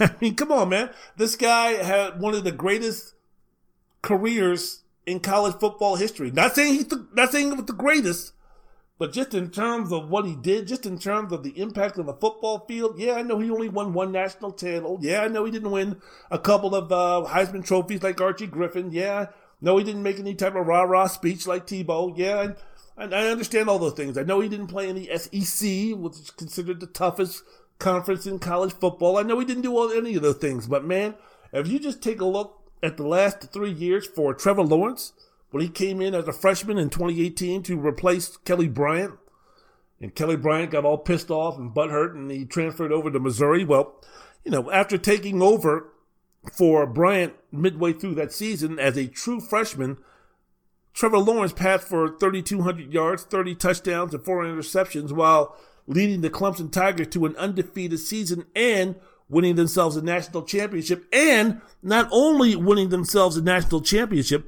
he gave a beatdown to Nick Saban that I don't know if Nick Saban ever can uh, recover from in terms of that beatdown. What was it, forty-four sixteen? I mean, that was uh, that was an ass whooping like uh, thoroughly from pillar to post. If Forget Tua and the rest of those guys, or forget whoever else was drafted number one. I don't, Tua came in um, the season after, but my point is that if Lawrence would have, if, if the, if there would have been a situation where a freshman could declare for the N F L draft, or it wasn't a situation where you had to spend a certain amount of time or be a certain age before you could apply for the N F L draft, if it was like the N B A situation, Trevor Lawrence would have been the number one player drafted in that draft class as a freshman. After his freshman year, a no doubt about it, number one player picked by an N F L franchise.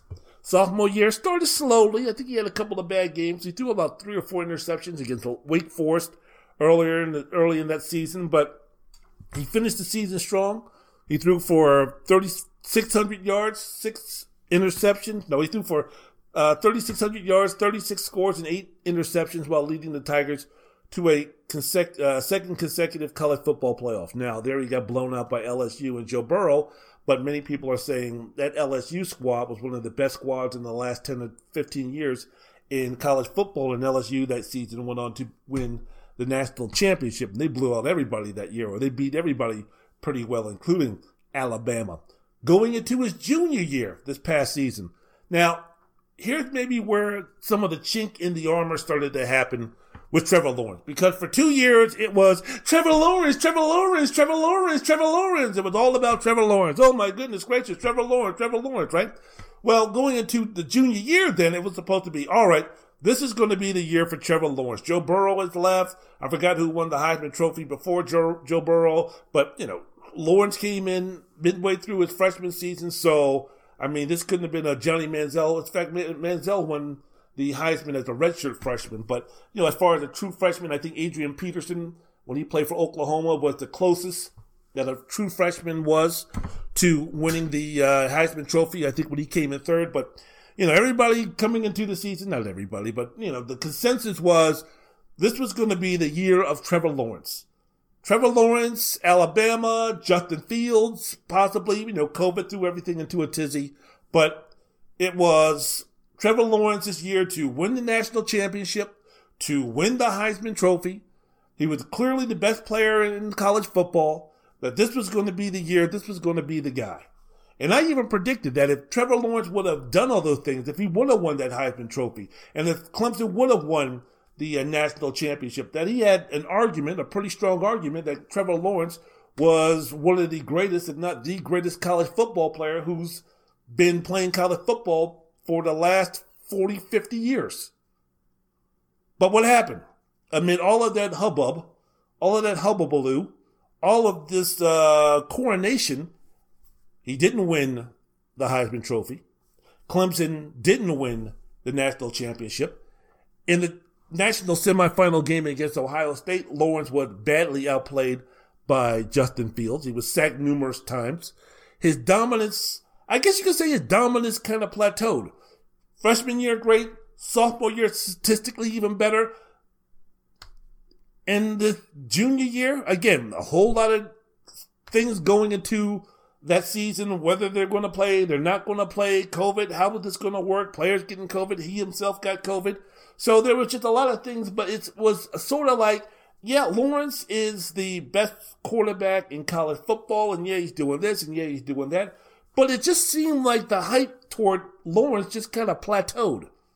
And when he didn't like reach ridiculous numbers, like he didn't have a season for of, of all ages. He didn't throw for five thousand yards and fifty-five touchdowns and two interceptions, and college football was normalized like any other season.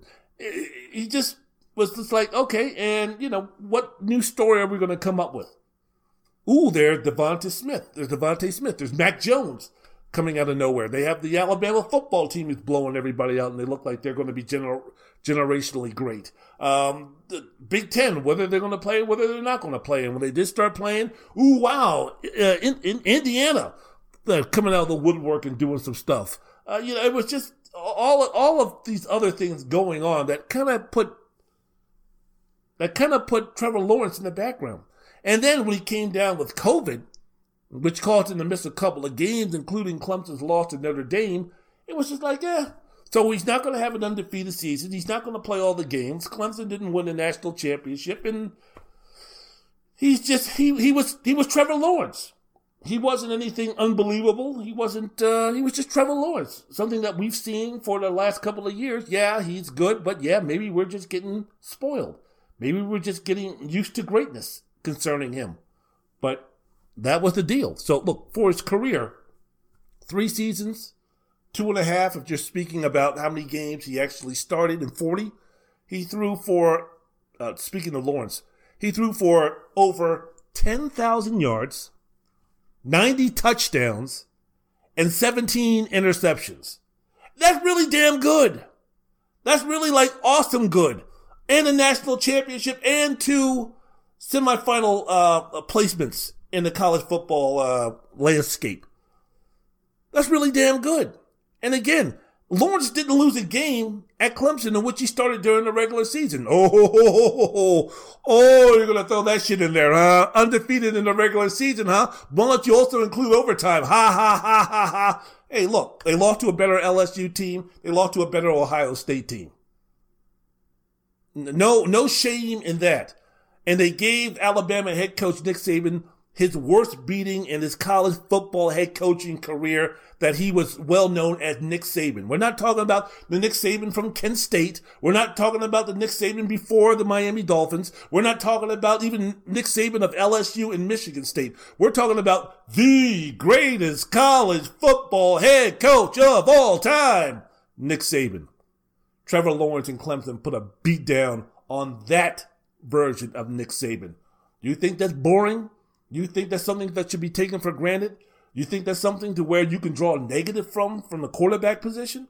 Now, Lawrence had surgery on his non-throwing shoulder a few weeks ago. It's going to require about a five to four to six months recovery period. He should be fine by training camp. When, it, when training camp starts for Jacksonville, this is on the assumption, on the assumption that there's going to be some type of normalcy to training camp in terms of the time and what they can do and those type of things. But, you know, people are starting to, scouts and everybody who makes their living, makes their career, uh, you know, grading quarterbacks and scouting quarterbacks, they're starting to come out now. And they're starting to say that B Y U's quarterback Zach Wilson is a better prospect than Trevor Lawrence.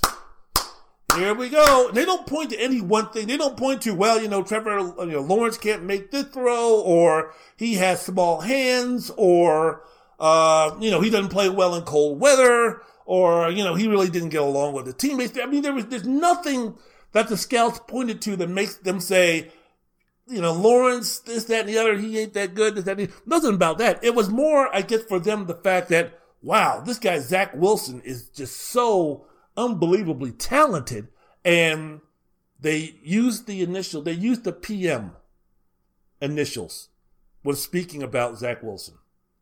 P M. Patrick Mahomes. You, you, you knew some bullshit like that was coming, right? You knew some bullshit like that was coming. N F L scout Matt Miller, he reported that at least one team had Wilson ahead of Lawrence. And then Eric Galco of Optimum Scouting claimed multiple N F L teams have Wilson ranked higher. And Galco claims Wilson has been compared to, yep, Patrick Mahomes and Kyler Murray. Can, can you give this kid a break? Seriously, guys, can you just, can you give this guy a break? I, I was trying to figure out who was Patrick Mahomes compared to when he came into the league. Man. And this is what Miller said last Friday. He was talking about N F L evalu- evaluators are starting to push back against the consensus that Trevor Lawrence is a sure thing number one quarterback. I think he is. I have no inside information, but I think he is. Um, Miller was talking about, I've talked to four or five teams at this point that actually have Zach Wilson at the top quarterback in this draft, and they cite the arm talent, the ability to make throws down the field, what does he do uh what and what he does off platform as an athlete. The name Patrick Mahomes get brought up every time you talk about people in the N F L about Zach Wilson. He's a little bit smaller, but the arm talent is there. That's that's so bullshittish. I'm sorry. I look, I know these guys know a lot more about this stuff than I do. I get it, I understand it. I gotta admit, I barely saw Zach Wilson play this season. It wasn't really huge on watching B Y U college football, or B Y U college basketball, or B Y U basketball, or B Y U intramurals, or B Y U softball, or B Y U swimming and diving. There's really nothing uh, as far as the athletic program is concerned that's going to make me want to tune in to watch B Y U. Nothing against B Y U, or they're just B Y U. But I didn't have an opportunity to watch Zach Wilson play, let alone have the knowledge and information and the experience to be able to break down Zach Wilson as a quarterback to um, see what he would do trends, uh, you know, as he moves on toward the N F L. But, you know, the last season at B Y U, he completed seventy-three point five percent of his passes, almost three thousand seven hundred yards, thirty-three touchdowns, three interceptions.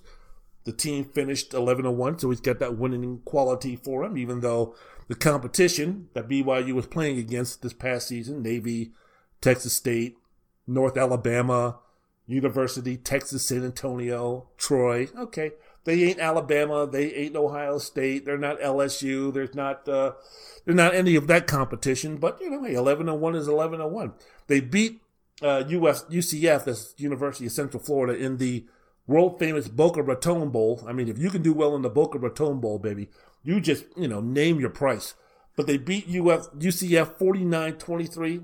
They lost to Coastal Carolina twenty-two seventeen. Their only loss of the season. Took it on short notice. Notice both teams took that game on short notice, Coastal Carolina and B Y U. So, you know, I, I think this is a situation where, look, Wilson is the new fresh story. We didn't hear about him for years upon years upon years. Wilson's story has been told over and over again for three years. I just think people are getting a little bit tired of him. And when I hear this nonsense, the comparison, like, you know, Zach Wilson now is being uh, considered a better prospect than Trevor Lawrence because of his arm talent and his athletics, athleticism and all that kind of nonsense. You know what it reminds me of? This whole comparison, this quarterback comparison, two of these guys who might go in the top two pick. I mean, you know, you know Lawrence is going to be number one. But there's, you know, depending upon what type of uh, you know, stake you put into mock drafts, how much credence you put into that. I mean, you have the Jets. They could be doing anything, man. Some have them drafting Zach Wilson. Some have them drafting the offensive lineman from Oregon. Some have them trading their pick, and then uh, somebody else is using that to pick Justin Fields. So there really is no consensus when it comes to Zach Wilson, a guy who's supposed to be more talented or have more athletic and arm talent than Trevor Lawrence, and you've got him bouncing anywhere between number two and number six or number seven. I mean, if he was that talented, if he was in anywhere close to being Patrick Mahomes, wouldn't you have him at number two at the very least with a bullet? If he was that sensational, if he was that spectacular, if he had similar type of qualities, even though not with the same level of expertise as a Patrick Mahomes, wouldn't you have Zach Wilson more solidified at the number two spot, regardless of who's picking? If Patrick Mahomes, excuse me, if um, Zach Wilson is going to be compared to Patrick Mahomes, wouldn't it make sense for the Jets, without any qualification whatsoever, to go ahead and draft Wilson and say goodbye to Sam Darnold, maybe trade him somewhere? Wouldn't that be the uh, choice? So again, it kind of sounds like, hmm, for a guy who's supposed to have Patrick Mahomes type qualities, he sure does bounce around the mock drafts a lot, I tell you that much. So, as again, it, it kind of sounds familiar, this Wilson versus Lawrence deal. Remember the draft conversation people had back in nineteen ninety-eight between Peyton Manning and Ryan Leaf? Remember that nonsense? For those who might not have uh, been cognizant of that or aware of that, Manning, Manning coming out of Tennessee, University of Tennessee, the last time that Tennessee, outside of the one time that Phil Fulmer won that national championship with T. Martin the year after Peyton Manning graduated. But back when Tennessee was a real legitimate football program, that was a team that, you know, produced pros and a team that was one of the better college football programs during that era, Manning was supposed to be this, what can I say? He was supposed to be this, this this fundamentally sound, high football, intelligent, non-charismatic leader, this generational talent from a football establishment, uh, from a football playing family. Because Archie, his father, was a guy who, if the dice would have been rolled correctly or in a different way, and he would have gone to a team of, other than the New Orleans Saints, that there's a possibility this guy could have been in the Hall of Fame. He was the number one pick. So Peyton was coming from good genes. So he had all of these things, fundamentally great, high football intelligence, a four-year starter, you know, uh, not, as I mentioned before, vanilla, but not boring or bland, someone who could be a leader, and he was going to be the guy that was going to come into the N F L and tear it up. I mean, he was a generational talent um, for his four years at, uh, at Tennessee. A guy who, if he came out as freshman or sophomore or junior year, would have been the number one pick. But he wanted to lead the uh, Vols to a championship, and I believe David Cutler at that David uh, Cutcliffe at that time was the offensive coordinator, who then went on to coach at Duke for a million years. So, you know, the, the story was right there. The wonderful, fabulous story. In the last home game that Peyton Manning played, he's up there directing the Tennessee band that they played Rocky Top. I mean, it was just like, oh my goodness. I mean, writers and folks and everything, they could just love this. They just, they just loved. They just ate that shit up, man. You know, but born in the South, born in S E C territory, knew the tradition, you know, respected the tradition, loved the tra- tradition. I mean, them jackasses down there in S E C territory just love that stuff. So Manning was supposed to be that guy, right? Ryan Leaf comes along way out here in Washington State. Where in the hell is Washington State? Who in the hell has heard of Washington State? What the hell is Washington State all about? No one knows, this, that, and the other.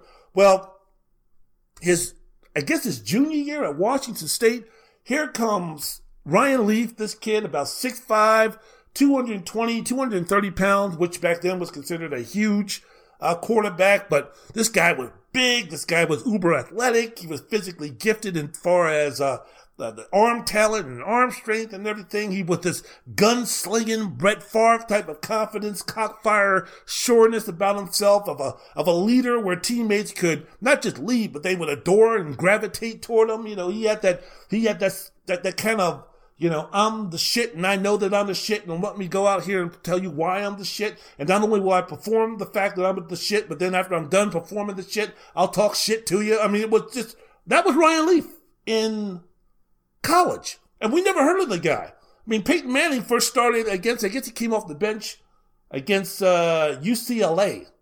And uh, he replaced a guy who I think went on to become a, Todd Helton. I think it was Todd Helton. Went on to play with the Rockies and that type of stuff.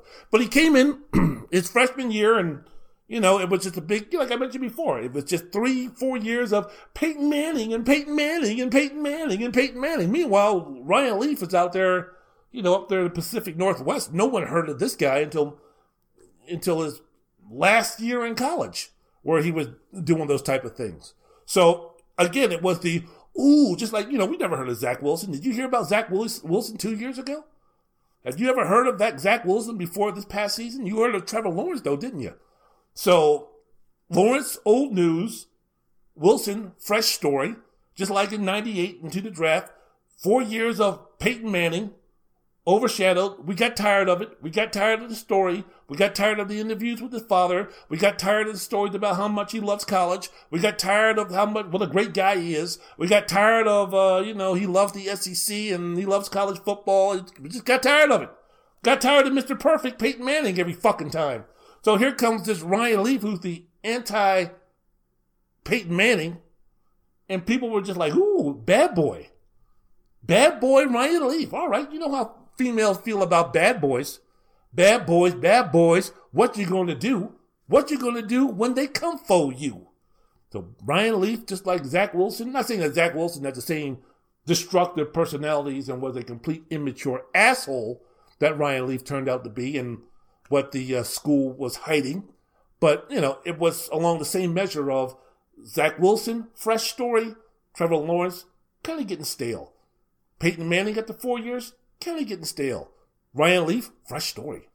So going into the, you know, going to the uh, draft, all of a sudden now the guy who ever since the sophomore year was like, it's going to be preordained that this guy was going to be the number one draft pick. Speaking of Peyton Manning, all of a sudden now we started getting closer to the draft.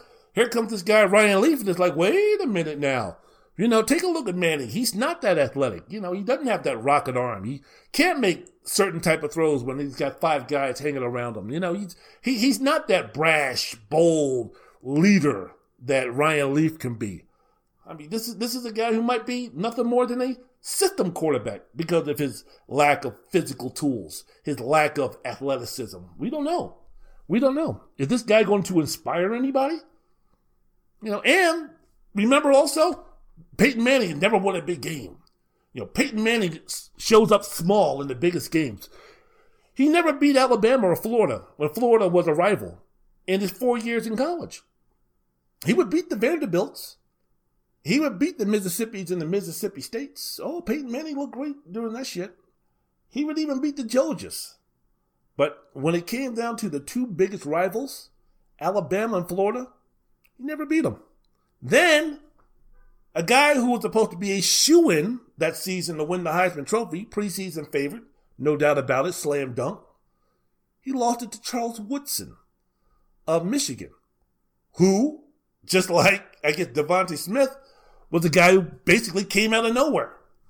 So we saw, just like Trevor Lawrence, Peyton Manning, his senior year, good. Yeah, it was, it was nice. It was pretty, yeah, just about the same lines. It's what I expected. That's nice, big deal. But, oh, my goodness, Charles Smith, you've got this cornerback who's a two-way player, and he's a great shutdown corner, and he's making plays on offense and these special teams and this, that, and the other, and he's playing for Michigan, and Michigan is surprising a lot of people, and they're doing well, and this is great, this is awesome, this is wonderful. Meanwhile, Peyton Manning, yeah, okay, losing to Alabama, Florida again. Ooh, yeah, great, wonderful. Hmm. Yeah, how about that? Oh, look at the stats. Kind of looks similar to what he did as a uh, freshman, sophomore, and junior. Geez, he's been there three years, too. We've been covering this guy and giving him the Holy Grail for three-plus years now. Geez, easy. So, Charles Woodson, just like Lawrence. Now, Zach Wilson didn't win the Heisman Trophy. Back then, Ryan Leaf didn't win the Heisman Trophy. But I think a lot of this... You, you remember this past season when they were talking about Heisman Trophy candidates? And they were mentioning DeVonta Smith, and they were mentioning Mac Jones, and they were mentioning, um, I don't know how, I don't think Justin Fields ever really got into the running, but they were mentioning all these other people. And meanwhile, people are like, you're, you're really going to what, sleep on Trevor Lawrence? You're, you're, oh, yeah, well, yeah, yeah, Trevor Lawrence is up there. Yeah, but, you know, I mean, he only threw for two hundred eighty-seven yards and three touchdowns and three quarters of Clemson's fifty-six seven defeat of some A C C foe that no one gives a fuck about. Meanwhile, did you see the numbers that Mac Jones is putting up and DeVonta Smith and this, that, and the other? And this, again, just, uh, you know, this Mac Jones kid who sat behind J- Jalen Hurts and Tua Tagovailoa and um, DeVonta Smith, who had to sit behind uh, Henry Ruggs and, um, oh, the kid from... Uh, uh, Denver, whose name it's, it's, it escapes me right now, but, you know, paying their dues and this, that, and the other. Fresh story. Trevor Lawrence is a stale story. So all of those things came into play. It is coming into play right now, right? Oh, my goodness. Peyton Manning never won a big game. Damn, really? Really? How many big games did Patrick Mahomes win? He's got this gunslinger, and Ryan Leaf has got this gunslinger, cocky, bad boy, you know, this, that, and the other. How did their careers end up, by the way? Oh, that's right. Peyton Manning lived up to the glass half full procton, um, um, uh, scouting report and tore the league up and came down and went down and is going down as one of the greatest quarterbacks of his generation and one of the greatest quarterbacks of all time. And what did Ryan Leaf do? What was Ryan Leaf's claim to fame? Knock it off, huh? What did he say?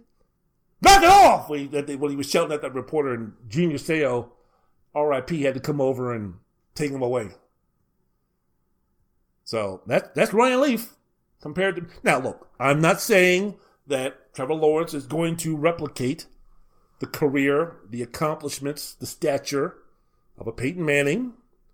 I'm not saying that Zach Wilson is going to replicate and follow the same path as a Ryan Leaf. I'm not saying that. All I'm saying is that it's amazing how...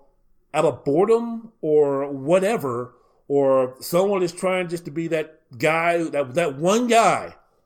You know, who's the guy that called Buster Douglas to knock out Mike Tyson? Who's the guy that before the tournament started said that N C State was going to win the national championship in nineteen eighty-three? You know, who who was that guy? Everybody, I, I was that guy. I was the first. I'm the genius. I'm the smartest guy in the room.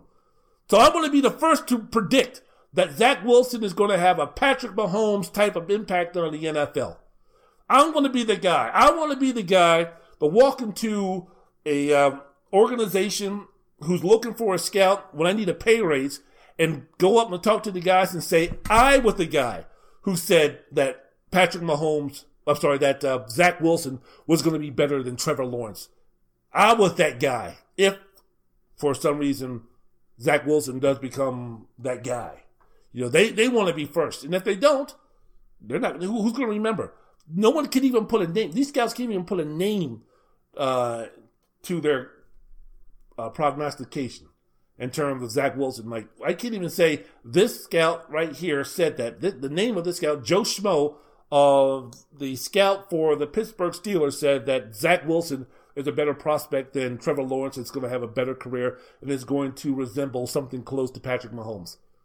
I mean, when you're anonymous and you're just talking under that type of cloak, you could just say any type of bullshit you want to. Shit, Mac Jones is going to get, is going to be the second coming of Tom Brady, except he's going to be five times better. Really? You want me to quote that? Yeah, just go ahead and quote that, but just don't say my name. Oh, shit. And just in case it does happen, I'll be the first one to say, that was me! Okay, great. Fantastic. So, here's the thing that, I mean, I will give Patrick Mahomes credit for this. We're, he, he's starting to reach Michael Jordan influence in his sport. Remember? Because now we got the, Zach Wilson is the, has similarities to Patrick Mahomes. Stop your bullshit, man. Stop with the bull. Stop with the double. Stop with the read between the lines bullshit. You want to say that Zach Wilson can be just as good as Patrick Mahomes? You go ahead and say it. Go ahead and say it. But they don't really want to sound stupid in that one, so they just say so they, they cover themselves. Well, he has those type of qualities. Shit, he has. He has those type. He might be smaller, and his arm isn't as great. But it's like, okay, okay, great. You know what? I'm gonna go. I'm gonna go ahead and I'm gonna say this right now. I'm going to say this right now. You know what? When I sing, I have Otis Redding type qualities.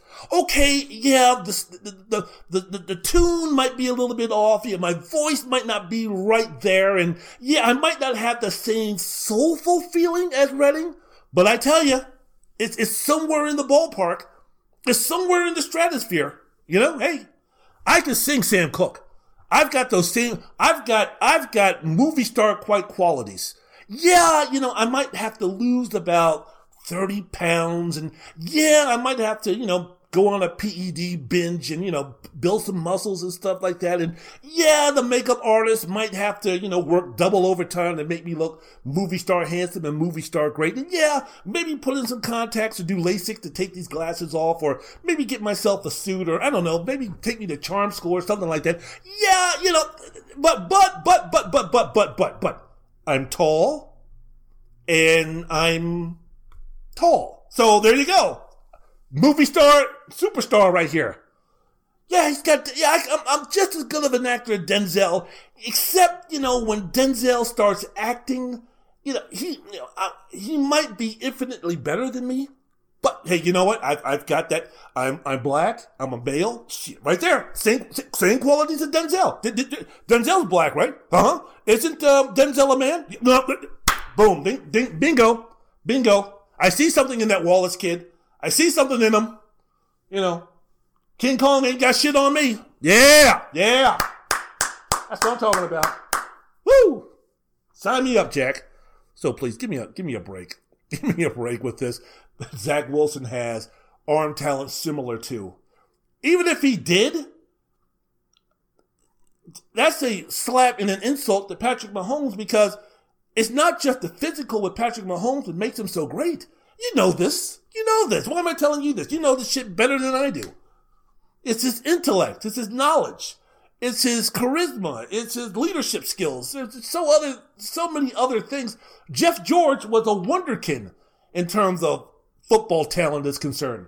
But ask any of his teammates in the pros, or ask a lot of the teammates that he had in the pros, whether it be with Atlanta or uh, Indianapolis or whatever, they say that guy was the biggest jackass around. Rob Johnson from U S C, uh, he had a great arm and everything like that. Ask his teammates what a diva, asshole, piece of shit that guy was as a teammate. Doesn't matter. You can have the greatest arm and talent in the world. It doesn't mean anything if you don't have the other qualities. And if you're going to compare someone to Patrick Mahomes, who, despite losing in the Super Bowl, is still on the path to be one of the greatest quarterbacks who's ever played the game if he fulfills his potential. And the only way I don't think he fulfills his potential if he comes down with a devastating injury. Then what? What are, what are we doing here? What are you doing here? You know, you know better than me in terms of making that assumption. So what if he has an arm that's similar to Patrick Mahomes? What's his leadership skills? How quick is he to break down a defense? What's he like as a teammate? What's he like as a human being? Is he going to be able to uh, be able to handle being a superstar if he does become one of those? How dedicated is he to the game of football? What's his limitations? What's his ceiling? What's his floor? I mean, there's so many other things. Just to say that, you know, Patrick Mahomes, there's so many things that goes into Patrick Mahomes being Patrick Mahomes, the quarterback, than just arm talent. Yeah, the arm talent is unreal, unbelievable, something we've never seen before. Next generation Aaron Rodgers type arm talent. But, you know, there's some other things that also go in there that makes him the greatest. So That's Michael Jordan. Remember? Remember this bullshit? You know, every every black guy who was around six five or and, and could jump was being compared to uh, Michael Jordan. You know, I'm interested to see what happens with Zach Wilson if he continues to be compared to Patrick Mahomes in some instances. Is he going to turn out to be the Kobe Bryant or the Harold Miner of player scouts when they're talking, speaking about, uh, you know, the, the, the, that that type of uh, moniker? You know, Jordan, like, you know, Kobe was compared to Jordan, came close. Harold Miner, baby Jordan, was compared to Jordan, not close. And a whole bunch of other folks in between. So, man, Zach Wilson, better prospect than Trevor Lawrence with Patrick Mahomes type qualities. Oh, yes. This this N F L draft season, it's going to be fun.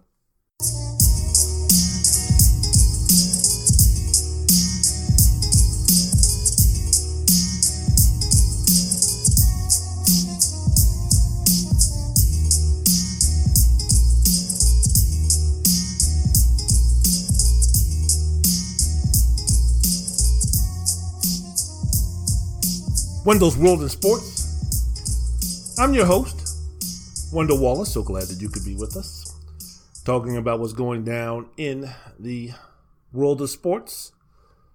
They're still speaking about Tiger Woods. Guess you can't blame them. Uh, yet the athletes are starting to send their condolences. Ah, uh, yes, we're starting to have the press conferences. Here, here's my deal about Tiger Woods. And here's my deal about most of the times where, you know, we, we go head over heels in terms of uh, something bad happens to a public figure, and all of a sudden we start the deification process, and, you know, we start doing this this jazz. Um, my my perspective has always been this. You know, these folks, God bless them. They earned it. They deserve it. Hey, man, you know, I'm not mad at them or anything like that. If I was in the... Uh, same position they were in, I would do the same thing. But these guys have the earning power, the earning potential. They've, because of their celebrity, because of who they are, who they are, they've they've made connections to where, you know, if anybody can recover from this, if anybody can uh, get through this, it's Tiger Woods, uh, because of who he is. I guess his character, because of his money, because of the opportunities that he has, the position that he is in life. That that's great. And it's just kind of, I sit there and I'm like, you know what? I remember when I first got to Phoenix and I was starting at a very small radio station.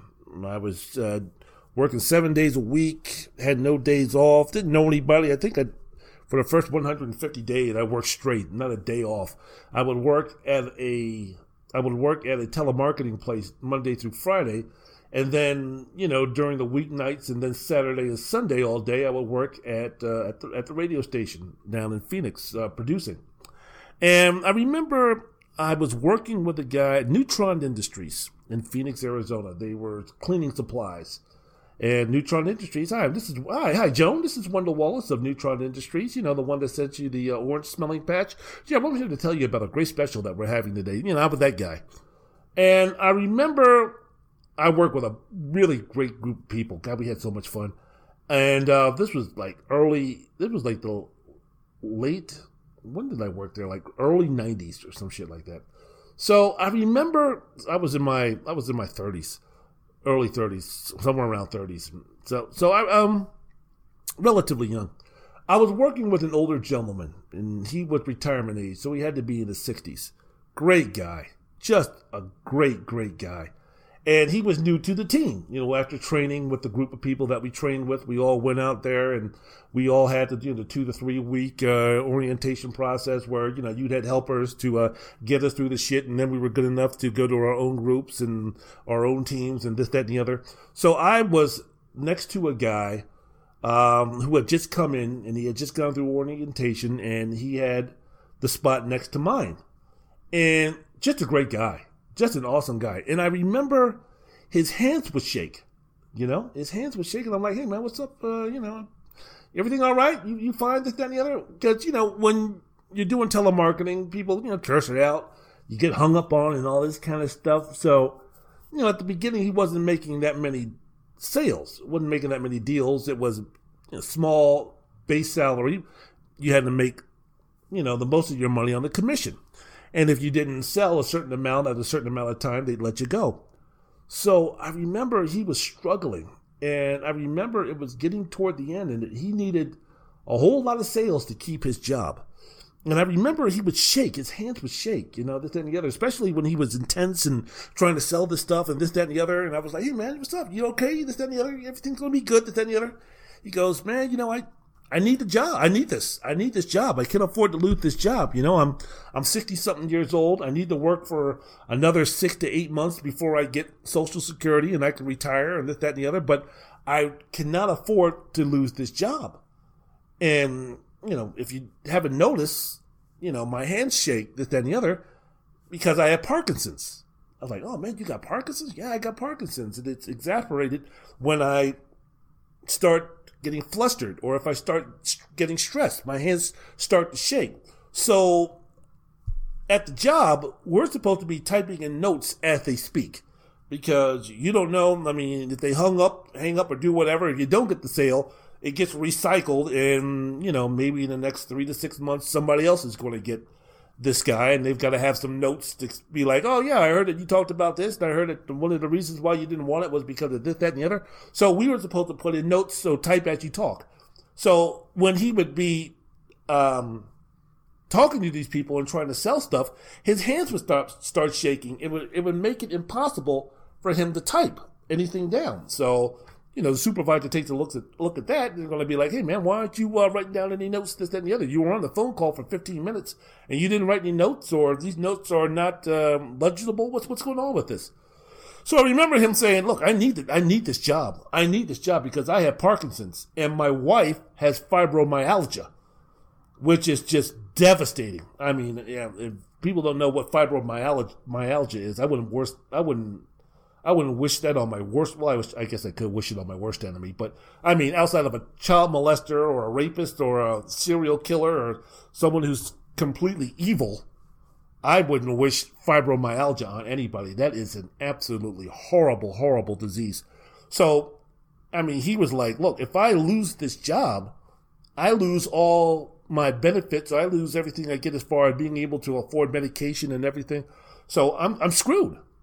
I'm screwed, and I'm sixty-something years old. You know, it's not like I can just go out and get another job, this, that, and the other. You know, so on top of that, I've got, you know, bills and everything else to pay. And my wife, because of fibromyalgia, she can't work. I mean, it's impossible to work. She's in constant pain all the time. So, you know, I really need this job. And it just, it broke my heart because this guy was just fantastic. The guy was an awesome guy. Now, I quit before I found out what happened to this guy, but he was awesome. And it's like, man, ain't life a fucking bitch, man? Because you, you tell this story right now to somebody, or you tell this some you tell this story about somebody going through something similar like this, it doesn't get the same amount of attention, it doesn't get the same amount of emotion, it doesn't get the same amount of reaction as Tiger Woods running his car off the road. He's, Tiger Woods is going to be okay, and he's going to be able to make it back. And we have wall-to-wall news coverage, and we have these people talking about how wonderful he is and what a great guy he is and what a fighter he is and what an awesome human being he is when, you know, being an awesome human being and everything else to the contrary. I've heard enough stories about Tiger Woods dealing with regular people to know that he's not an awesome human being. He's not a giving human being. He's not an unselfish human being. He's not a caring and giving human being. He doesn't care about anybody else but himself. Heard enough stories. You go, you live here in Vegas. You hear enough stories from taxi cab drivers and folks who work at hotels and casinos and all these kinds of places to know that Tiger Woods ain't a good guy. And when you're rich and you're famous like that, it really doesn't matter. But, you know, the guy gets in a car wreck because he can play a mean game of golf and he knows a bunch of people who are equally or on the same level or in the same stratosphere of popularity or notoriety or public figurism. That, oh, Tiger, get well. Oh, Tiger, you're the greatest. Oh, Tiger, he's this. Oh, Tiger, he's that. Whatever, man. Tiger Woods is going to be fine. He'll move on. Glad that he's going to be able to keep living this life. But I'm not look. I'm not going to be deifying the guy. And it's a shame in our society when someone who I knew like that was struggling with Parkinson's, fibromyalgia, didn't have a chance. These fo- these same folks who are sitting up there talking about, oh, Tiger, he's the greatest. Oh, Tiger, he's so wonderful. Oh, Tiger, he's so strong. Oh, Tiger, this, that, and the other. Those people, same people don't, number one, they don't know Tiger Woods, and number two, wouldn't give a damn about the person that I knew. Unfucking believable. Unfucking believable. But that's the world that we live in. I remember working at the same place where I worked across from somebody, the cubicle. I worked across from somebody, she was in my training class and everything, who tried to do a murder-suicide. She was, she was successful on half of that. She killed her boyfriend, and then she tried to kill herself, and didn't work. So I think, hey, she was great. Pretty girl, pretty, you know, pretty white woman. Um, she was great. She was great to hang out with. We went back and forth, making fun of each other and everything. She was awesome to work with. And then one day, she didn't come into work. This is before the internet and all that kind of stuff was really prevalent. So she didn't come into work one day, and it was like, hey, where's uh, Sharon? You didn't hear? No, I didn't hear. Hey, man, she's in the hospital. Like, what? In the hospital? Yeah. You know what she's in the hospital for? No. She killed her boyfriend and then shot herself. What? I mean, I knew her and her boyfriend were breaking up, but it was that serious? Yeah. Yeah. Yeah. She killed her ex, shot herself. She's in the hospital right now. I tried to go down and see her, but the police were like, no, sorry. First of all, she's in I C U and she's under arrest, so not happening. So I guess that took place, what, thirty-something years ago? No, twenty-something years ago? So either that woman is still in prison or I don't know what happened to her, but yeah. Interesting things about life. That could be a movie right there that I was just talking about. Wendell's World in Sports. I'm, I like, I like worked at the. Uh, I, I I worked at the uh, telemarketing version of the Cecil Hotel in L A. Wendell's World in Sports. I'm your host, Wendell Wallace. So glad that you could be with us. All right, Houston, Houston, Houston. What are we doing here? The Houston Texans. What are we doing? They still have Deshaun Watson. He's still a Houston Texans. When are we going to get to the point now where Watson is finally going to get traded? Or when will Houston get serious about trading Watson? Because I wrote, I uh, saw this in Morning Football in America, Pete uh, Peter King stuff. Houston is not only Houston is not only not interested in trading Watson, but also not interested in listening to offers for him. At least two teams have given offers to Houston and have gotten zero feedback. Rookie G M Nick Caserio is categorically opposed to trading Watson either in the next nine weeks before the N F L draft or ever. Jeez, flippity flute, man. No reporting on how the Texans are going to convince Watson to stay with the organization. I don't, I, I just, I, what, what are we doing here? What are you, so are we getting to the point now where you're just going to say, screw you, Deshaun, you're going to be playing with us or you're going to be playing for nobody? Is this a power play? Is this a kind of show you who's your daddy type of deal that you're doing now? Is this, you know, are we into the who's got the bigger dick uh, contest here with this guy? Because I don't understand. I don't understand what you're doing.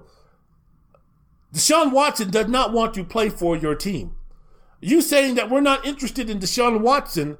If Deshaun Watson is not going to play for your team, you are going on the assumption that Deshaun Watson will break and Deshaun Watson will come back, tail between his legs, and play for Houston. What kind of player, even if that's the best case scenario, which is the best case scenario, what? How is that going to be productive? How is that going to lend to a winning culture? How is that going to help your coach? How is that going to be in the locker room? How is that going to be for your organization? It doesn't make any sense to me. Look, I'm not saying that you need to... I'm not saying that you need to uh, trade Deshaun Watson ASAP. You got leverage. Go ahead, go ahead and use your leverage, Nick Caserio. I get it. There's no rule saying you have to trade Deshaun Watson by now. But damn, man, this stuff about, you know, telling teams that they ain't interested who are calling about Deshaun Watson and telling them as reported that you're not interested in trading for Deshaun Watson now or never. If I'm Deshaun Watson, man, I'm like, hey, Nick, fuck you. You want to play this game? You want to play the who's going to break first game? All right, fine. I ain't breaking. I'll Le'Veon Bell myself for an entire year. I'll go ahead and do that. I am not going to your team. I am not reporting to your team. I'm not interested in playing for your team. I have no desire to play for your team. Not today, not next week, not by the draft, not by O T As, not by training camp, not by the preseason, not by the first season, not by the fifth game, not by the eighth game, not for the twenty twenty-two season, never! Nick, Dick, I'm not interested in playing for the Houston Texans. Do yourself a favor. Do the organization a favor. Do the players a favor. Do your coach a favor. Do the owner a favor. Do the fan base a favor. Get the best deal that you can for me. Because I don't know, again, what, what, is somebody going to ask Caserio, what is the plan? You're not trading him. What is the plan? Deshaun has made it clear, even though he hasn't done it pers- personally yet, by all accounts, Deshaun Watson has no interest in playing for the Texans. Now, unless Caserio is getting, Caserio is getting some other type of vibes, or he's hearing through the grapevine something different, or, yeah, right now, but, you know, be patient, Deshaun will turn around, don't worry about it. Unless it's something like that, what, what are you banking your optimism on? What are you banking the fact that Deshaun Watson's going to play?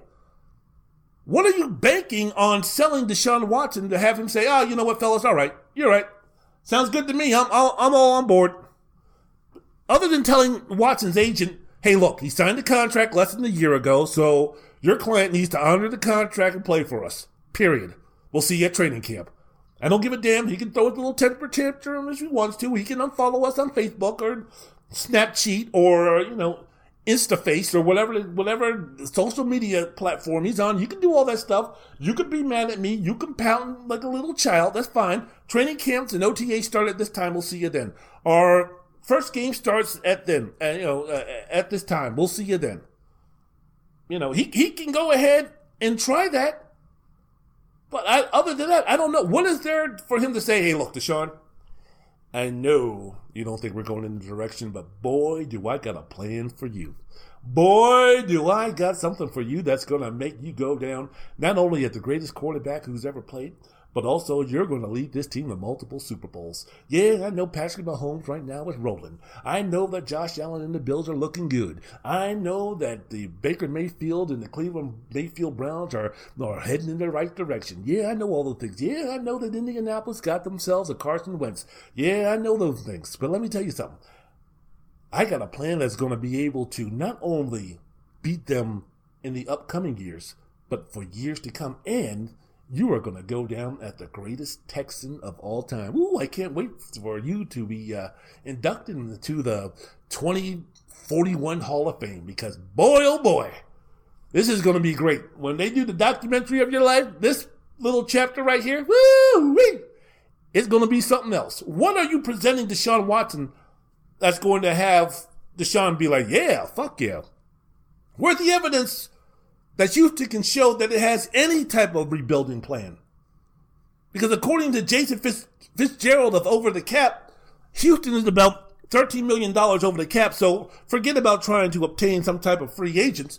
Now, you could reduce that number by cutting David Johnson. That would save Houston six and a half mil. It could cut Duke Johnson. That would save the team another five mil. But, oh, guess what? You wouldn't have any fucking running backs. You could restructure wide receiver Brandon Cook's contract. He had twelve million dollars. He had a twelve million dollars uh, cap hit in twenty twenty-one with zero dead money. And Brandon Cook has said this offseason that, look, man, he's tired. I'm tired of being traded. I've gone from New Orleans to New England to Los Angeles to Houston in the span of five years. It's time for me to sit down and, you know, and, and, and you know, get some roots, which must mean that his wife must be tired of moving all the time. So Cook is also reportedly close with Jack Easterby, and a restructure of his uh, salary is a possibility. So great. We got Brandon Cooks coming back with no running back and a bad offensive line. What are you going to do about Will Fuller? Houston wants to increase their chances of, of convincing Watson to stay. Sign Will Fuller. Bring him back. That would be a good start. He was having his most productive season, speaking about Fuller, last season when he was suspended for the last five games of the season because of P E D use. He caught fifty-three passes and eight hundred seventy-nine yards and eight touchdowns through eleven games last season. So what are we going to do here? He, he's looking for a pay increase. You know, even though that he's been injured in the first five seasons, he's only played fifty, fifty-three out of a possible eighty games. You've got the Jets, you've got the Dolphins, you've got New England, Chicago, Cincinnati, the Raiders, Green Bay. They all need a quality wide receiver. Throw in maybe Indianapolis, even though with the salary of Carson Wentz, maybe that's being taken out of the equation. But there's plenty of teams out there that you know are going to be able to uh, overpay for someone like a Will Fuller. That's the main thing in sports, man. Overpay, overpay, overpay. So if the Texans lose Will Fuller, maybe what, what, what are they going to do? What what hope is there to sell Deshaun Watson and him staying? They don't have a first-round draft uh, pick this season, nor a second-round draft pick. They belong to Miami because Bill O'Brien, in all of his wonderful wisdom, traded both of those draft picks for Laramie Tunsil and Kenny Stills. Great. Wonderful. They need immediate improvements at the wide receiver position, the linebacker position. Oh, and I forgot to mention the Texans were one of the worst defensive teams in the uh, in the N F L. Their worst season since two thousand ten. They ranked thirtieth out of thirty-two teams in average yards allowed and were twenty-seventh in points uh, allowed per game. That's what you got to be. That's what you're going to be bringing to Deshaun. Huh? That's going to get Deshaun to be like, hey, yeah, all right, sure. Hey, the defense gave up twenty-nine. That's okay. I can score forty-two every game. Yeah. Woohoo. There you go. So I don't I don't even know what the plan is. I don't need to know what the plan is. I'm not an employee of the Houston Texans. My title is not to know what the plan is for the Houston Texans, but it would sure be nice if somebody in that organization with some clout could come up there and say, this is what we have to offer Deshaun Watson. If Caserio, Easterby, somebody can get up there and be like, this is how we're going to convince Deshaun Watson that he uh, needs to stay. We've got a strong organization. We've got this. We've got that. We've got this plan. We've got that plan. David Cullen is the perfect coach. We've got the quarterback coach that's going to be a godsend for him. I, some, something, anything, anything. So after seeing this, first I'm going to say this is Wendell's World in Sports, the podcast. I'm your host, Wendell Wallace. So glad to be with us. So let me ask you, when is Deshaun going to have to go public with this? When is Deshaun going to have to be even more the bad guy? When is he going to go to the Houston Texans fans and explain, look, I'm going to tell y'all face to face, face to camera. I'm out. I'm done. I'm through. I don't know if it's going to be Jack McLean. I don't know where he can go to tell his story on why he wants to get out of Houston, but he needs to go and he needs to do something because we haven't heard anything from him yet. He hasn't made any type of statement publicly about wanting to be traded. Now, we're going on the assumption, people around them, this is what we hear, this, that, and the other, that he's done, and there's evidence that he's done. Deshaun needs to come out and say it himself. Hey, man, when you're in love with a female, just because she doesn't return your texts or your calls or anything like that, in your mind, that doesn't mean that y'all are broken up. Even though she's evasive when you talk to her and she's like, oh, yeah, I got to go. Even though when you finally get her on the phone and ask her what she's doing, she's like, nothing. Uh-huh. Yeah. Yeah, look, I, I got to go, okay? I'll uh, I'll call you back later. Even though she says all those things, if you're madly in love with this woman, I know from experience, if you're madly in love with this woman, until she tells you, look, man, you know, the ride was fun, the sex, eh, but it's time for me to move on. You know, I'm done with this relationship, this, that, and the other. And after the, please, baby, please don't leave. Please, baby, I love you. Please, what can I do? What can I do that's better? What can I do to change? Anything? I need to have you back. I can't live without you. After you get over all that shit, it's like, well, at least she told me. I mean, you know, at least, at least, you know, it's, it's fait accompli, you know? That's what Deshaun Watson needs to do. I mean, maybe these guys are like, he, he hasn't actually come out and said that he wants to be traded. We got this person speaking. We got that person speaking. Okay, he unfollowed Houston on their social media. Fine. But he has not come out and said, I want to be traded. And until he comes out and says publicly he wants to be traded, I see him say that he wants to be traded from the Houston Texans and he will not play with the Houston Texans under any circumstance. I'm still believing that he's somehow, some way going to be a Houston Texans. Deshaun Watson needs to come out and say, look, the breakup is legit. It's official. It's over. I'm done. I'm over this relationship. It's it. That's done. And I know what the fan reaction is going to be, or a decent amount of what the fan reaction is going to be for the fan base of uh, the Texans N F L football community. Oh, yeah, great. Another spoiled, rich, out-of-touch, crybaby athlete doesn't realize how great he has it. Shut up and throw the football. You ingrate. You you just horrible, terrible person you. You signed a contract. We're giving you forty fucking million dollars, man.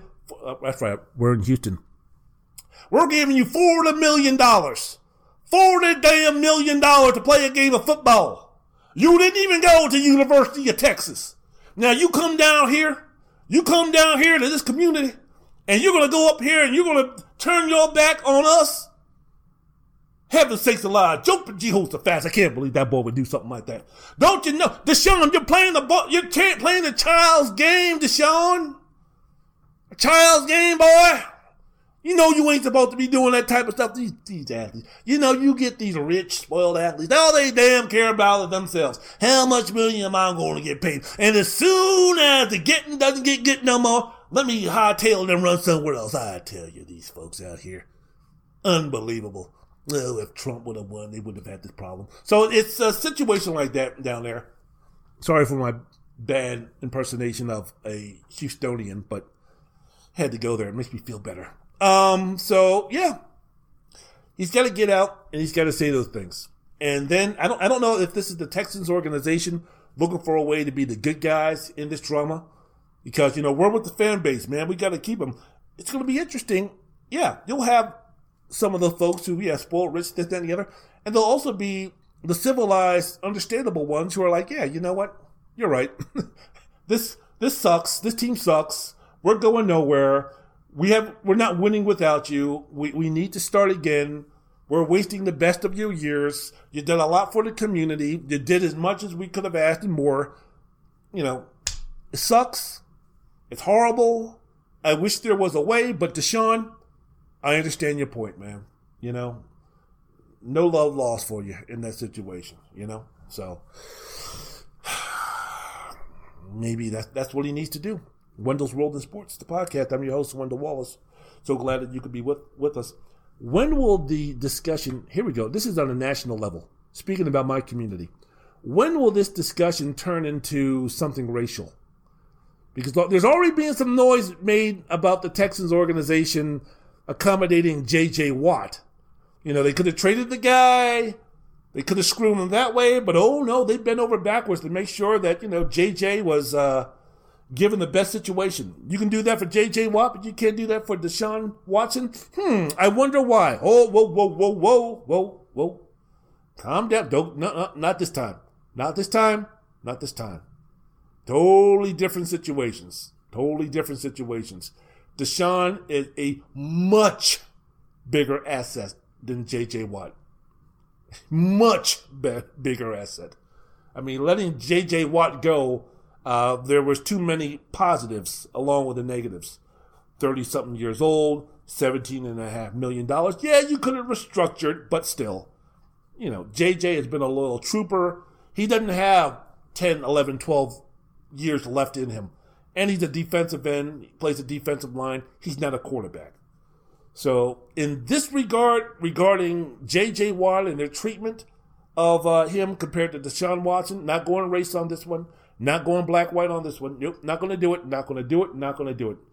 In this, in this example, race did not play a major role. Very little, I believe. I don't. I don't believe that Easterby and Casario were like, well, you know what? Let J J. Watt go and give him everything he's got because he's white. What are we going to do with Watson? Nah, nah. Keep that black boy right where he's at. No, I, I don't. I don't. I don't think that was the case. Don't think that was the case at all. Now. How this is going to transpire, you know that this discussion is not going to go away. Is it worth keeping an, an eye open for? Sure, absolutely. What country do we live in? Of course, we need to have our antennas up and our ears open and our eyes open.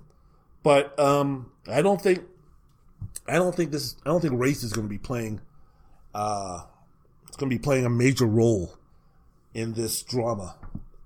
As the Deshaun Watson and Houston Texans turn. I just don't. Wendell's World of Sports. I'm your host, Wendell Wallace. So glad that you could be with us. So, potential teams and offers mentioned as trade partners for Deshaun. It's been confirmed by sources that uh, Deshaun would prefer trades, would approve trades to the Jets, the Dolphins, and the Panthers. Mm.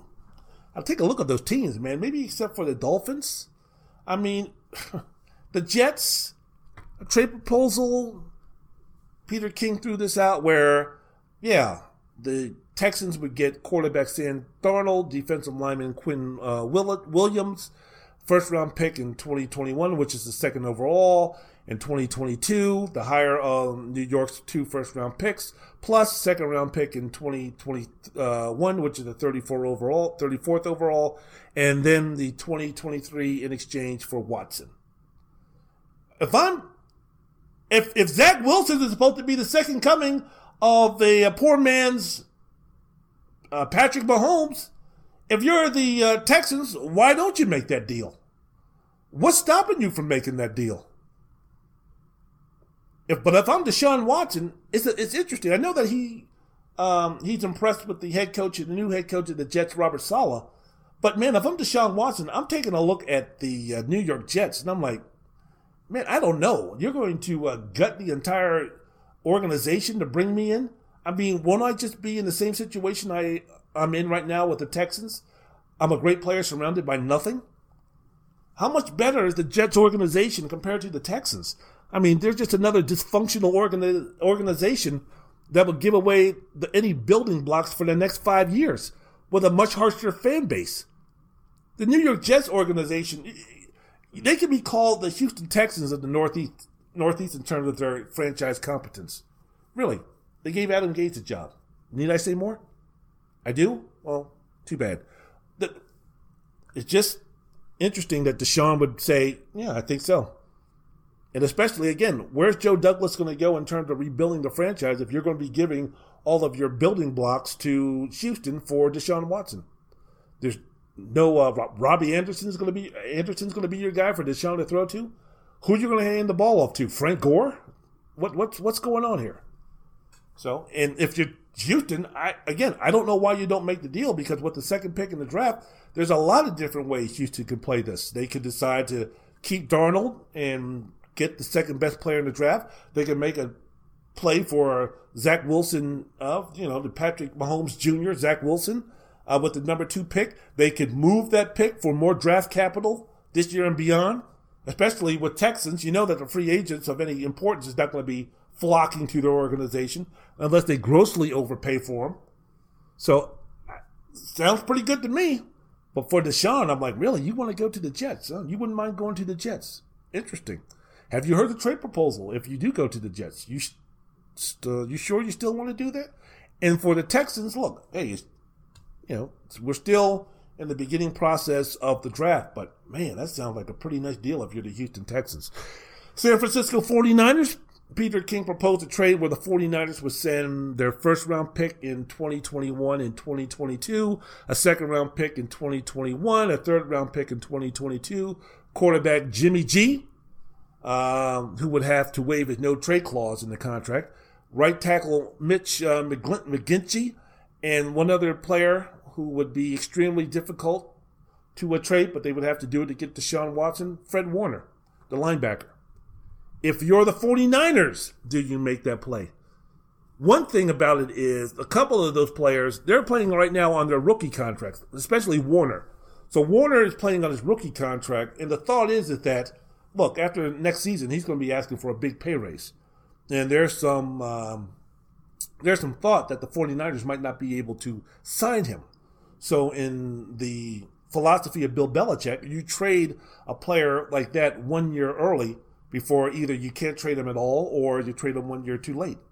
So if you do have a situation where Uh, McGlinchey and Warner are going to be free agents after next season, and you're not going to be able to keep both or uh, keep both of them, then why not trade for Deshaun Watson? So, and if you're Deshaun Watson, again, who are you going to be throwing the ball to? Now, in Shanahan, Mike Shanahan, we trust, but boy, Houston, and rightfully so, is asking for a lot of capital in terms of trading Deshaun Watson, which, in my estimation, I think when everything is all said and done from a From a uh, who won the trade situation, or who's going to be coming better, coming off better in this situation, no matter who they deal with, whether it's the Houston's dealing with Carolina or dealing with Denver or dealing with San Francisco or dealing with any of those guys, I think what they're asking for, if they can pull that off, I think Houston comes out much more ahead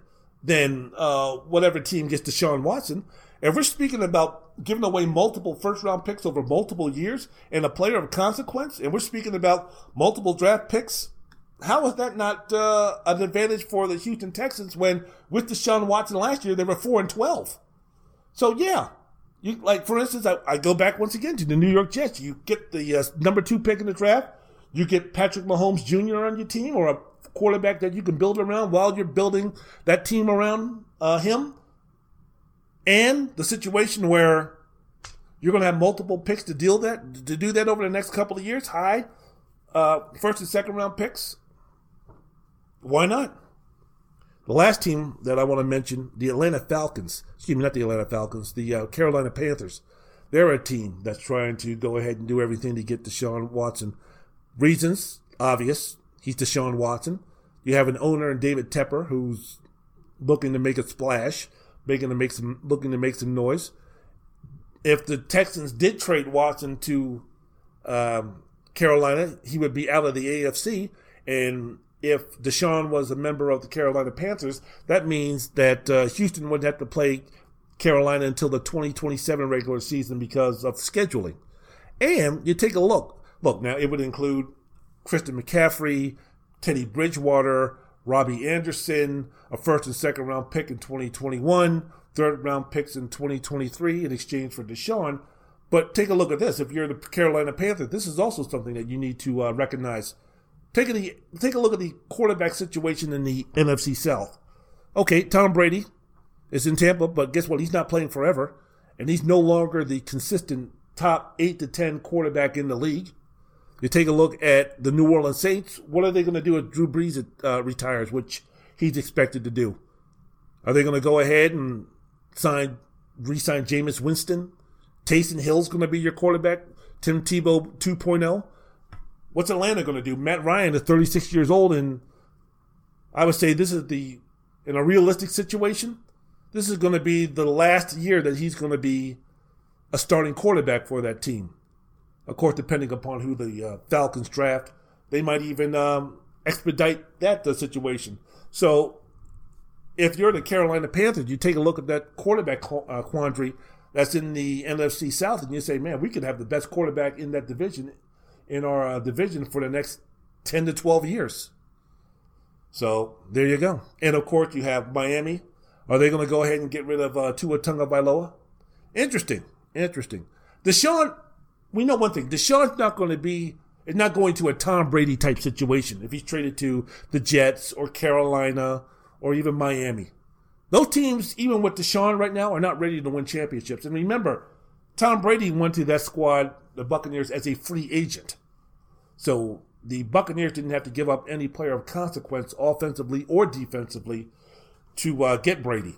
If the Jets or Dolphins or 49ers or Panthers or Vikings or anybody who wants to be in this Deshaun Watson sweepstakes, if they want to get this guy, they're going to have to give give up something, and they're going to have to give up a lot. So that's the deal. But I, I think when everything is all said and done, man, when everything is all said and done and Deshaun Watson's going to be traded, I think the winner in the early stages of this trade is going to be, without question, the Houston Texans.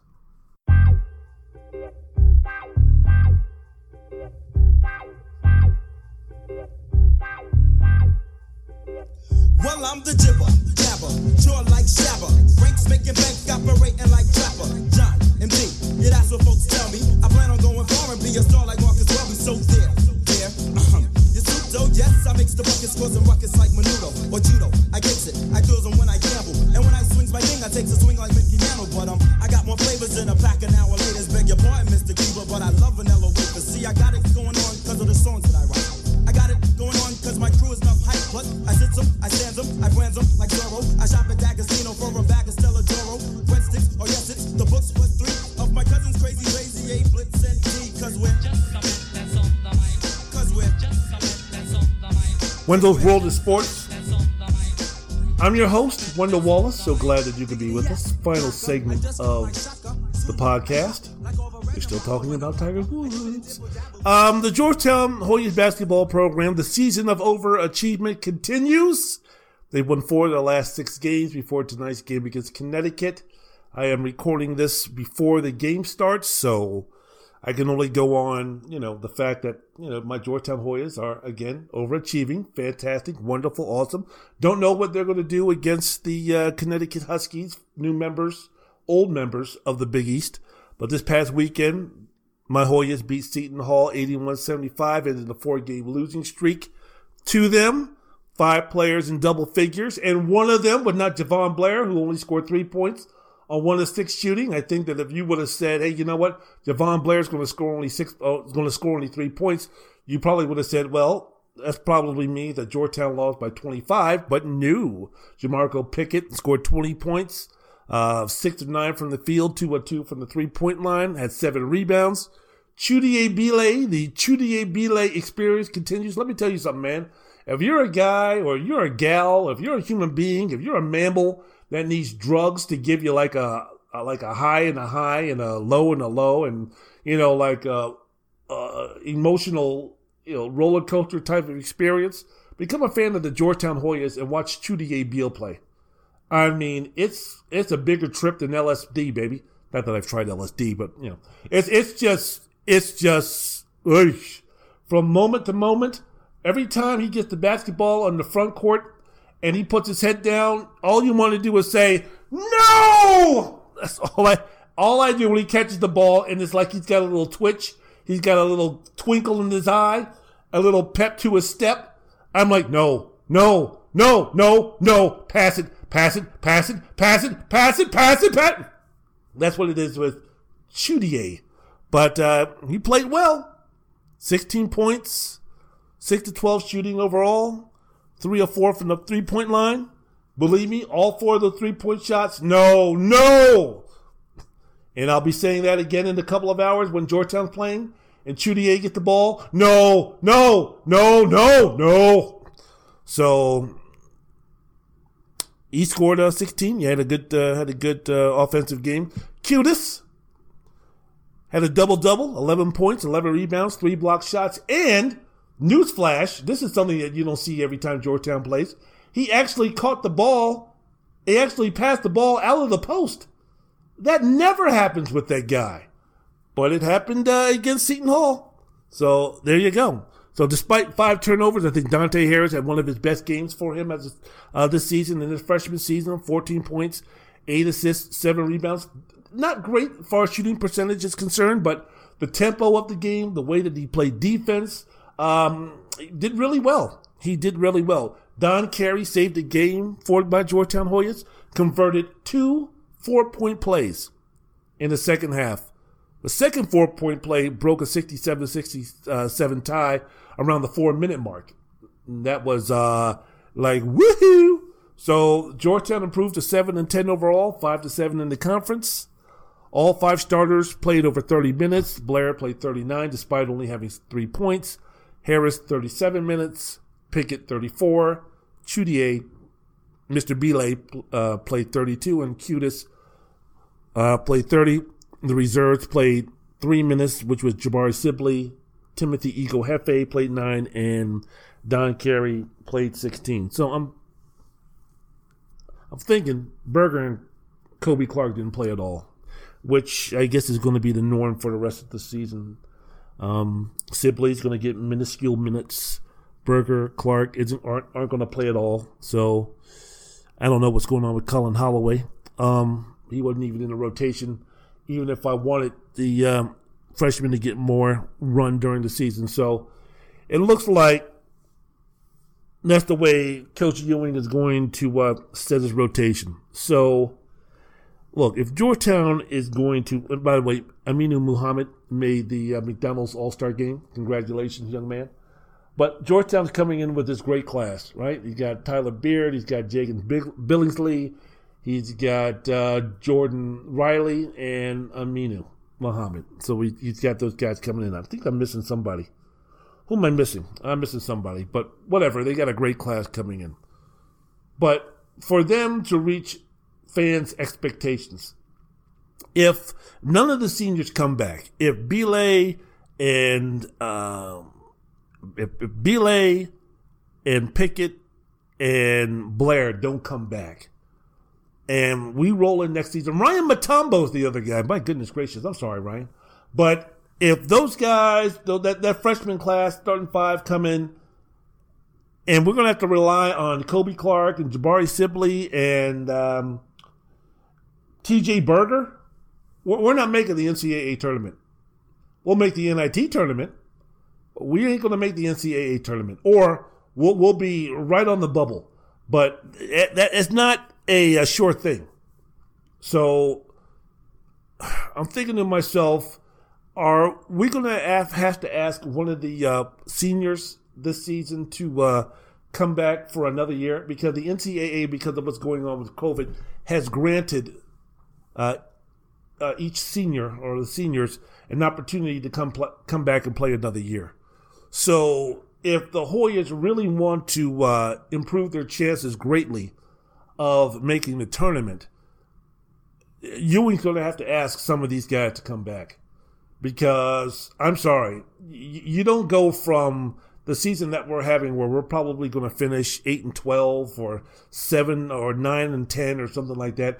You don't go from being under five hundred to all of a sudden making the N C double A tournament. As great as our recruiting class is, it's not something to where you, you're going to have, you know, in that five-man recruiting class, three or four of those guys aren't lottery picks, aren't one-and-dones, aren't immediate N B A players, or not even immediate starters.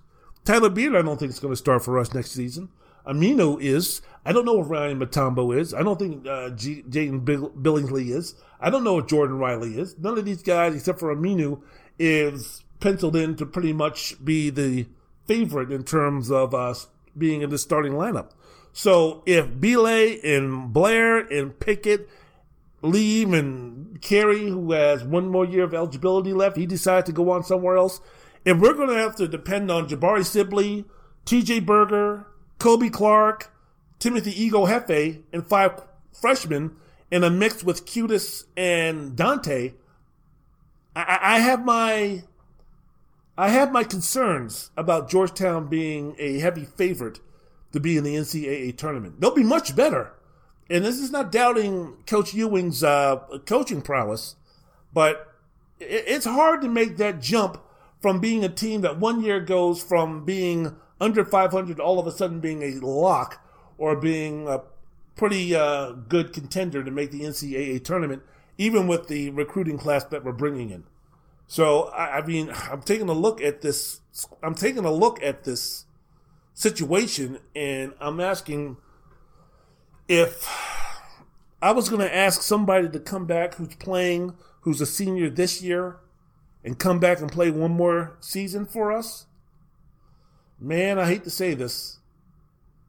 I hate to admit this. But I think it's got to be Bile.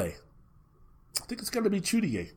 Because maybe Blair, because we're going to need some outside shooting. But, I mean, Blair, is he going to be able to blend in? I mean, I don't want Blair coming back next season and having to play thirty-eight, thirty-nine, forty minutes a game again. I mean, pretty soon we got to see if these guys can play. T J, Kobe Clark, I mean, they're going to be sophomore next, sophomores next year. And we're going to have Jahvon Blair, a fifth-year senior, senior out there playing another thirty-nine, averaging thirty-eight, thirty-nine minutes a game with the um, same responsibility that he has this season. No, man, I want to see some of the young cats. I want to see Jordan Riley. I want to see uh, Tyler Beard. I want to see T J. Berger. I want to see Kobe Clark. I want to see these guys play. And they're not going to be able to play if Jahvon Blair is going to be out there coming back. And again, yeah, I, I understand that he adds the element of being the outside shooter, being the three-point shooter. But, man, he's a career mid-thirty to low-thirty percent three-point shooter. He's a guy that throughout his career is a thirty-something percent shooter overall. It's not going to improve from his senior year to his post-grad year playing for Georgetown. He is what he is. Same thing with Jamorko. As I mentioned before, I think the only guy, if we could just calm him down just a little bit, we're going to need somebody from the front court position that's going to be able to score. that's going to be able to get his own shot, that's going to be able to create a shot, that's going to be able to create for others. Bile is really bad at doing that, but he's the only guy we've got. I don't think Jabari Sibley can do that, and Jordan's uh, Jaden Billingsley is not going to be able to do that. So we're going to have to have somebody. Kobe Clark, I don't think is going to step up enough to be that guy for a team that's going to be fighting for an N C A A tournament berth. So we, we don't have anybody to fill that role for next season. Maybe Minu, but he's six four, six five, six three, depending upon uh, who you ask and depending upon where you look. So, I don't know.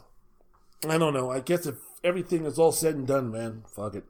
Bring back Bile. Wendell's World in Sports, the podcast. I'm your host, Wendell Wallace. So glad that you could be with us. All right, let me end with this special dedication. As I mentioned before, fifty-six years ago on February twenty-first, the greatest of them all, the greatest of the greatest, Malcolm X was assassinated at the Audubon Ballroom in New York City. He was murdered by the Nation of Islam with the full compliance of Louis Farrakhan. And also the not honorable Elijah Poole, a k a. Elijah Muhammad. He was uh, assassinated by a bunch of thugs. He was assassinated by a cult. He was taken out by a bunch of goons. He was taken out by a bunch of um, of uh, Judas. That's what uh, that's what happened to Malcolm. And uh, what he had, what he could offer, was was taken away, and it has hurt the uh, country. It has hurt the community. Sometimes I would love to think if Malcolm and Martin were here today, or, or in fact, if Malcolm and Martin and Medgar and others who sacrificed their lives for the betterment of us, I wonder if those guys are up in heaven and sometime the way our community acts, I wonder if those guys look at each other and say, we died for that. we, we, we, we left our children fatherless and our wives Uh, husbandless for that bullshit, for this jackass who's, who's, who's sagging pants, for these jackasses who are going to shoot each other over a color, over over the color of their uh, of their garment. Really, that's what we went out for. That's what we gave our lives for. Jeez, man. Uh, Martin's like, I could have been the president of Morehouse, kicking it, rich as a mug. You know, Malcolm could have been doing some other stuff. All these things, but they sacrificed their lives for the betterment of ours. It's up to my community to go ahead and uh, improve themselves in so many ways, in so many ways. And the wounds and the ills and the defects of our community, yes, it's come with the, um, it's come with oppression. It's come with discrimination. It's come with unfair and unequal. It's come from centuries of playing on a playing field that uh, isn't fair, that isn't balanced, that doesn't give us a fair opportunity. All of those things duly noted. All of those things play a role. All of those things without question. You, you saw how the other side of the tracks, you saw how those guys lost their fucking minds when, heaven sakes alive, you had to go ahead and wear a mask to uh, protect yourself and protect others. We we saw the reaction from those folks. We we saw, they gave us a glimpse of uh, how um, how ill-prepared they would be if they had to switch places with us. If those on the other side of the track, those on the other side of the block, those on the other side of the street, those across the town had to put up with the same bullshit that black folks, brown folks had to put up with every single fucking day just because of the color of their skin. You saw this summer how them fucking jackasses reacted. You saw how they reacted when they were fed a lie by a bullshitter about the elections. You saw how much they lost their fucking minds over some bullshit like that. Let a couple of generations go by where they have to deal, deal with the same shit that we have to deal with every single fucking day. So this is not to say that it's easy for some of the ills and some of the um, weaknesses of our community to be fixed by just trying a little bit harder or just saying no or be a man and step up or, you know, maybe every once in a while close your legs so, I don't know, maybe you can maybe not get pregnant by someone you don't know. all of those things are, you know, easier said than done. It's going to take a whole lot, but it's also some of the blame on where we stand as a community. It's also, we also have to look ourselves in the mirror and say, look, we have uh, done some things for our community to uh, keep us to where we are right now, to keep us in a position where we are right now. And as human beings, what are we going to do? As a community, what are we going to do? Not as a monolithic community or not as a monolithic group, because not everyone's situation and solution is the same. And there's not one way to do this. So for you to bring me a certain situation concerning your life to make your community better where you're staying might be something completely different from what my suggestion would be and where I'm staying, what my place in life is concerning the black community. And neither one of those perspectives could be wrong. Neither one of those perspectives could be right.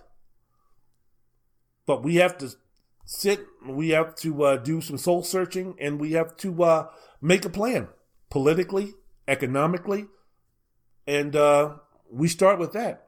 And I think that's the way that we can honor the uh, legacy of not just Uh, Malcolm X, but those, and not just those in the civil rights movement, and not just those who, uh, you know, were marching and doing all those type of things. We're talking about those who were brought over as slaves against their will and put on, uh, and, and, and were treated uh, less than humans. Goes back centuries. So we have to uh, honor, we have to respect, and we have to pay homage just to those folks. But uh, the great Malcolm X has always been with me. His teachings, his words, his thoughts have always been something that has influenced me, inspired me, and as a grown man going into older age, it will stay with me until I take my last breath on this earth. So, a moment to remember, February twenty-first, nineteen sixty-five. Black folks killed Malcolm X. J. Edgar Hoover might have had a plan, might have, might have, might have assisted. Government and white folks might have, uh, played a small role, but the Nation of Islam killed Malcolm X. And the fact that that piece of shit who actually killed Malcolm X is allowed to live in New Jersey, black folks know that he's living in New Jersey, black folks know who he is, and the fact that they haven't taken that fucking piece of shit out is uh, disgraceful. And the fact that Farrakhan still has a voice, and black folks are still dumb enough and brainwashed to be listening to that piece of shit, spew his hatred, spew his ignorance, spew his stupidity. Yeah, this motherfucker's going to go down to the poor communities and talk about what they need to do and what we need to do. Then he's going to get back into his car and go back to the rich side of town where all the Jewish folks live in Chicago. Fuck him. The same Jewish folks which he uh, demonizes. Fuck him. Fuck him. I'm happy that Limbaugh died the other day. Let's hope that uh, Farrakhan, never mind, but you get my drift. So there you go. The greatness of Malcolm X. God bless you, my man. God bless you. All right, I'm done. That's it. I'm out of here. Georgetown tonight. I'll be back in a few more days with another rip-roaring, entertaining, unique podcast. Check me out on iTunes, Spotify, any place that you're uh, listening to podcasts. I'm worth the uh, listen to, man. And ladies, and sons, and daughters, and uncles, and relatives, and neighbors, and teachers, and firemen, and policemen, and officers, and everything like that. Music!